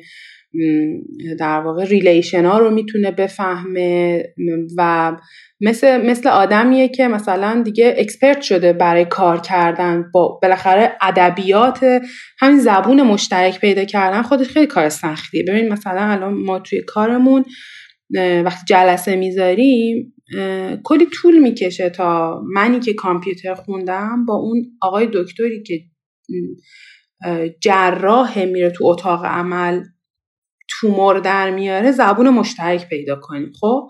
بعد وقتی زبون مشترک پیدا کردیم خب خیلی خیلی راحت تره و خیلی زودتر کارا پیش میره. بر همین شما اگه یه تیم متمرکز داشته باشین که اون زبون مشترک رو پیدا کردین و انگاری که سوار ماجرا شده خب خیلی براتون خوب میشه خیلی براتون احتمالا بهتره. ولی من نمی‌دونم ممکنه یه کسب و کاری واقعا کوچیک باشه و توانایی داشتن و نگه داشتن همچین تیمی رو نداشته باشه. یه عالم شرکت هست که اصلا کارش اینه که تحلیل data ی مشتری مختلف رو انجام بده. خب اونم می‌تونه یه در واقع چی میگن یه, یه روش جایگزین باشه یه روش آلترنتیو اینکه این بهتره یا اون راستش من میگم. من فکر می‌کنم اگر از نظر مالی توانش رو داشته باشن داشتن یه تیم متمرکز خیلی بهتره. ولی واقعا اگه یه کسب و کاری کوچیکه و نمی‌تونه خب حداقل outsource استفاده کنه. ولی حتما استفاده کنه از data ش. ببینید یه البته الان فکر کنم خیلی اوضاع بهتر شده ولی یه مشکل خیلی عمده ای که وجود داره اینه که اصلا ما از data هامون استفاده نمی کنیم ما هر روز یه حجم زیادی data رو دور میریزیم که این data ها می‌تونن مسیر business ما رو عوض کنن. این که شما گفتین که business اصلا حوزه IT نباشه الان دیگه چه می‌دونم اچنم هم داره data scientist می‌گیره. دیگه واقعا مثلا هیچ ربطی نداره به به چه می‌دونم حوزه IT یه فروشگاهیه که لباس میفروشه. ولی چون ذاتش اینه که از data استفاده کنه و یه عالمه می‌تونه اینساید خوب بگیره از محصولاتش از مشتریاش از آفرایی که می‌خواد بده و همه اینا. همه دارن این کار می‌کنن. حالا شما مثلا ممکنه چه می‌دونم لوله پولیکا میفروشین مثلا دارم میگم ها. بازم شما می‌تونین از رو تحلیل داده مشتریاتون به این نتیجه برسین که همون کاری که قدیم مردم ذهنی انجام می‌دادن می‌گفتن که مثلا خب حجم مشتری ها کمتر بود حجم داده ها کمتر بود. مثلا می‌رفتین توی مغازه بهتون می‌گفت بیشتر مشتری های ما مثلا اینو می‌برن. این این یه مثال سادهشه دیگه. حالا شما این کار رو این کار رو می‌خواین با جزئیات بیشتر با داده های در واقع دقیق تر می‌خواین توی همه مثلا ابعاد business تون انجام بدین. و همین من فکر می‌کنم که خیلی خوبه اگه business ها بتونن اعتماد کنن و اهمیت این موضوع رو درک کنن و حتما از این حجم با ارزش داده که دارن استفاده کنن. خیلی ممنونم از اینکه سوالات ما رو با شیوایی و خیلی جذاب پاسخ دادید. ما دیگه با آخر این گفتگو رسیدیم. اگر صحبتی دوست دارید انجام بدید و یا سوالی بوده که دوست داشتید من بپرسم ولی نپرسیدم خوشحال میشم بشنویم. نه من فقط می‌خوام مثل مامان بزرگم می‌خوام یه توصیه پایانی داشته باشم واقعا. و اون اینه که بالاخره من می‌دونم فکر می‌کنم که حداقل برای جوانترهایی که قرار صحبت های ما رو گوش بدن امیدوارم که حوصله کنن و گوش بدن می‌خوام بهشون بگم که اگر می‌خوان تو این حوزه کار کنن از یادگیری ریاضی نترسن. از یادگیری آمار نترسن و فکر نکنن که فقط دونستن دانش برنامه نویسی کافیه واقعا من خواهش رو دارم از همه کسایی که تو این حوزه میان و می‌دونم سخته می‌دونم که همه گارد دارن نسبت به این موضوع می‌دونم که خوشایند نیست شاید مثلا سخت باشه. ولی واقعا من چند بارم در تمام طول این گفتگو تاکید کردم به این موضوع. دانش پایه بسیار بسیار مهمه و اون هست که شما رو متمایز می‌کنه از بقیه. وقتی شما توی تیم نشستین دارین در مورد یه مدل صحبت می‌کنین اگه ندونین که در واقع چه می‌دونم وقتی دارن در مورد وقتی میگن مسئله این مدل ما مسئله چاینیز رستوران بهش می‌خوره. وقتی شما ندونین این مسئله چیه اصلا نمی‌تونین فالو کنین دیگه اون موضوع رو. دیگه نمی‌تونین نظر بدین. نمی‌تونین در واقع نتیجه گیری درست داشته باشین. این رو هم می‌فهمم که قرار نیست همه در سطوح بالا در واقع این کار رو انجام بدن. برام قابل درکه. ولی همون کسی هم که حالا اون کسی که کارش کار آکادمیکه که اصلا واقعا داستانش فرق می‌کنه. اما اون کسی هم که کارش کار آکادمیک نیست باز هم اون استاندارده رو باید رعایت کنه و نترسه از اینکه بهش وقتی میگن توضیح داده ها چیه؟ وقتی میگن outlier ها رو مثلا چه جوری حذف کردی؟ وقتی imputation چه جوری کردی؟ نمی‌دونم. و و و این سوالا رو ازش می‌پرسن واقعا واقعا بفهمه اینا یعنی چی. و همین دیگه. من, من فقط می‌خوام بگم که نترسن آمار یاد بگیرن الگوریتم یاد بگیرن و بعد وارد این حوزه بشن. خیلی ممنون از توصیه بسیار جالبتون. ما در آخر پادکست های رادیو فولستک سکان آکادمی از مهمان برنامه دو تا خواهش می‌کنیم اولی اینکه با توجه به هدف سایت سکان آکادمی که ارائه آموزش های با کیفیت به زبان فارسیه آموزشی رو به دلخواه خودتون در سایت سکان آکادمی حالا چه به صورت متنی، ویدئویی یا صوتی ارائه بدین. و دومین خواهشمون هم اینه که حداقل دو نفر رو که فکر می‌کنین مثل خودتون صحبت های شنیدنی برای شنونده های ما دارن معرفی کنید تا دعوتشون کنیم بیان و مهمان رادیو فولستک باشن. مرسی. من در مورد صحبت اولتون حتما سعی می‌کنم که حالا با کمک خودتون یه موضوعی رو انتخاب کنم و در موردش حالا یه, یه در واقع محتوای آموزشی خوب تولید کنیم. که حتما برای کسایی که در واقع از وبسایت خوب شما و از در واقع پلتفرم شما استفاده می‌کنن مفید باشه. در مورد موضوع دوم هم راستش من خیلی از آدما به ذهنم می‌رسن. نمی‌دونم اصلا نمی‌دونم چه جوریه. نمی‌دونم برنامهشون چه جوریه. ولی من می‌تونم آقای دکتر جاوید تاهری رو معرفی کنم بهتون که ایشون هم توی حالا استاد دانشگاه هستن و توی حوزه cloud computing و edge computing کار می‌کنن جز موضوعات جالب و بروز فکر کنم. می‌تونم خانم دکتر روزا اقدم رو بهتون معرفی کنم که ایشون هم تو حوزه statistical learning کار می‌کنن و در واقع همین بحث های مربوط به data و اینا. و می‌تونم خانم تبسم لطیفی رو بهتون معرفی کنم که سیو در واقع مامانپز هستن و از دوستای قدیم من هستن. ایشون هم فکر کنم حرفاشون جالب باشه. نمی‌دونم خیلی از دوستای دیگه هم هستن که تو ذهنم میان. حالا فعلا این ستا بالای ذهنم بودن. اگه باز آدم در واقع اگه کسی دیگه به ذهنم رسید که حتما یه عالم آدم جالب شنیدنی دیگه هستن حتما باز بهتون معرفی می‌کنم. ممنون از معرفی این بزرگواران. حتما ازشون دعوت می‌کنیم مهمان ما در رادیو فولستک باشن. از شما هم بابت وقتی که گذاشتی تشکر می‌کنم. امیدوارم دستاوردهای روزافزون داشته باشید. و خدا نگهدار. مرسی. خیلی خیلی ممنون از شما که منو دعوت کردین. خیلی گفتگوی جالب و جذابی بود. مرسی از سوالایی که پرسیدین. خیلی جالب بود. بر من گفتگوی جالبی بود تجربه جالبی بود. امیدوارم که دوستانی که میشنون هم خسته نشن و صحبتامون براشون جالب باشه و تا انتها گوش بدن. مرسی ازتون که منو دعوت کردین. امیدوارم که همینجوری مثل الان موفق باشین و در مسیر رو به جلو پیشرفت. شنونده های عزیز این اپیزود 73 از رادیو فولستک سکان آکادمی بود که میزبان خانم دکتر گلناز تاهری بودیم. امیدوارم از این گفتگو لذت برده باشید و نکات آموزنده براتون داشته باشه.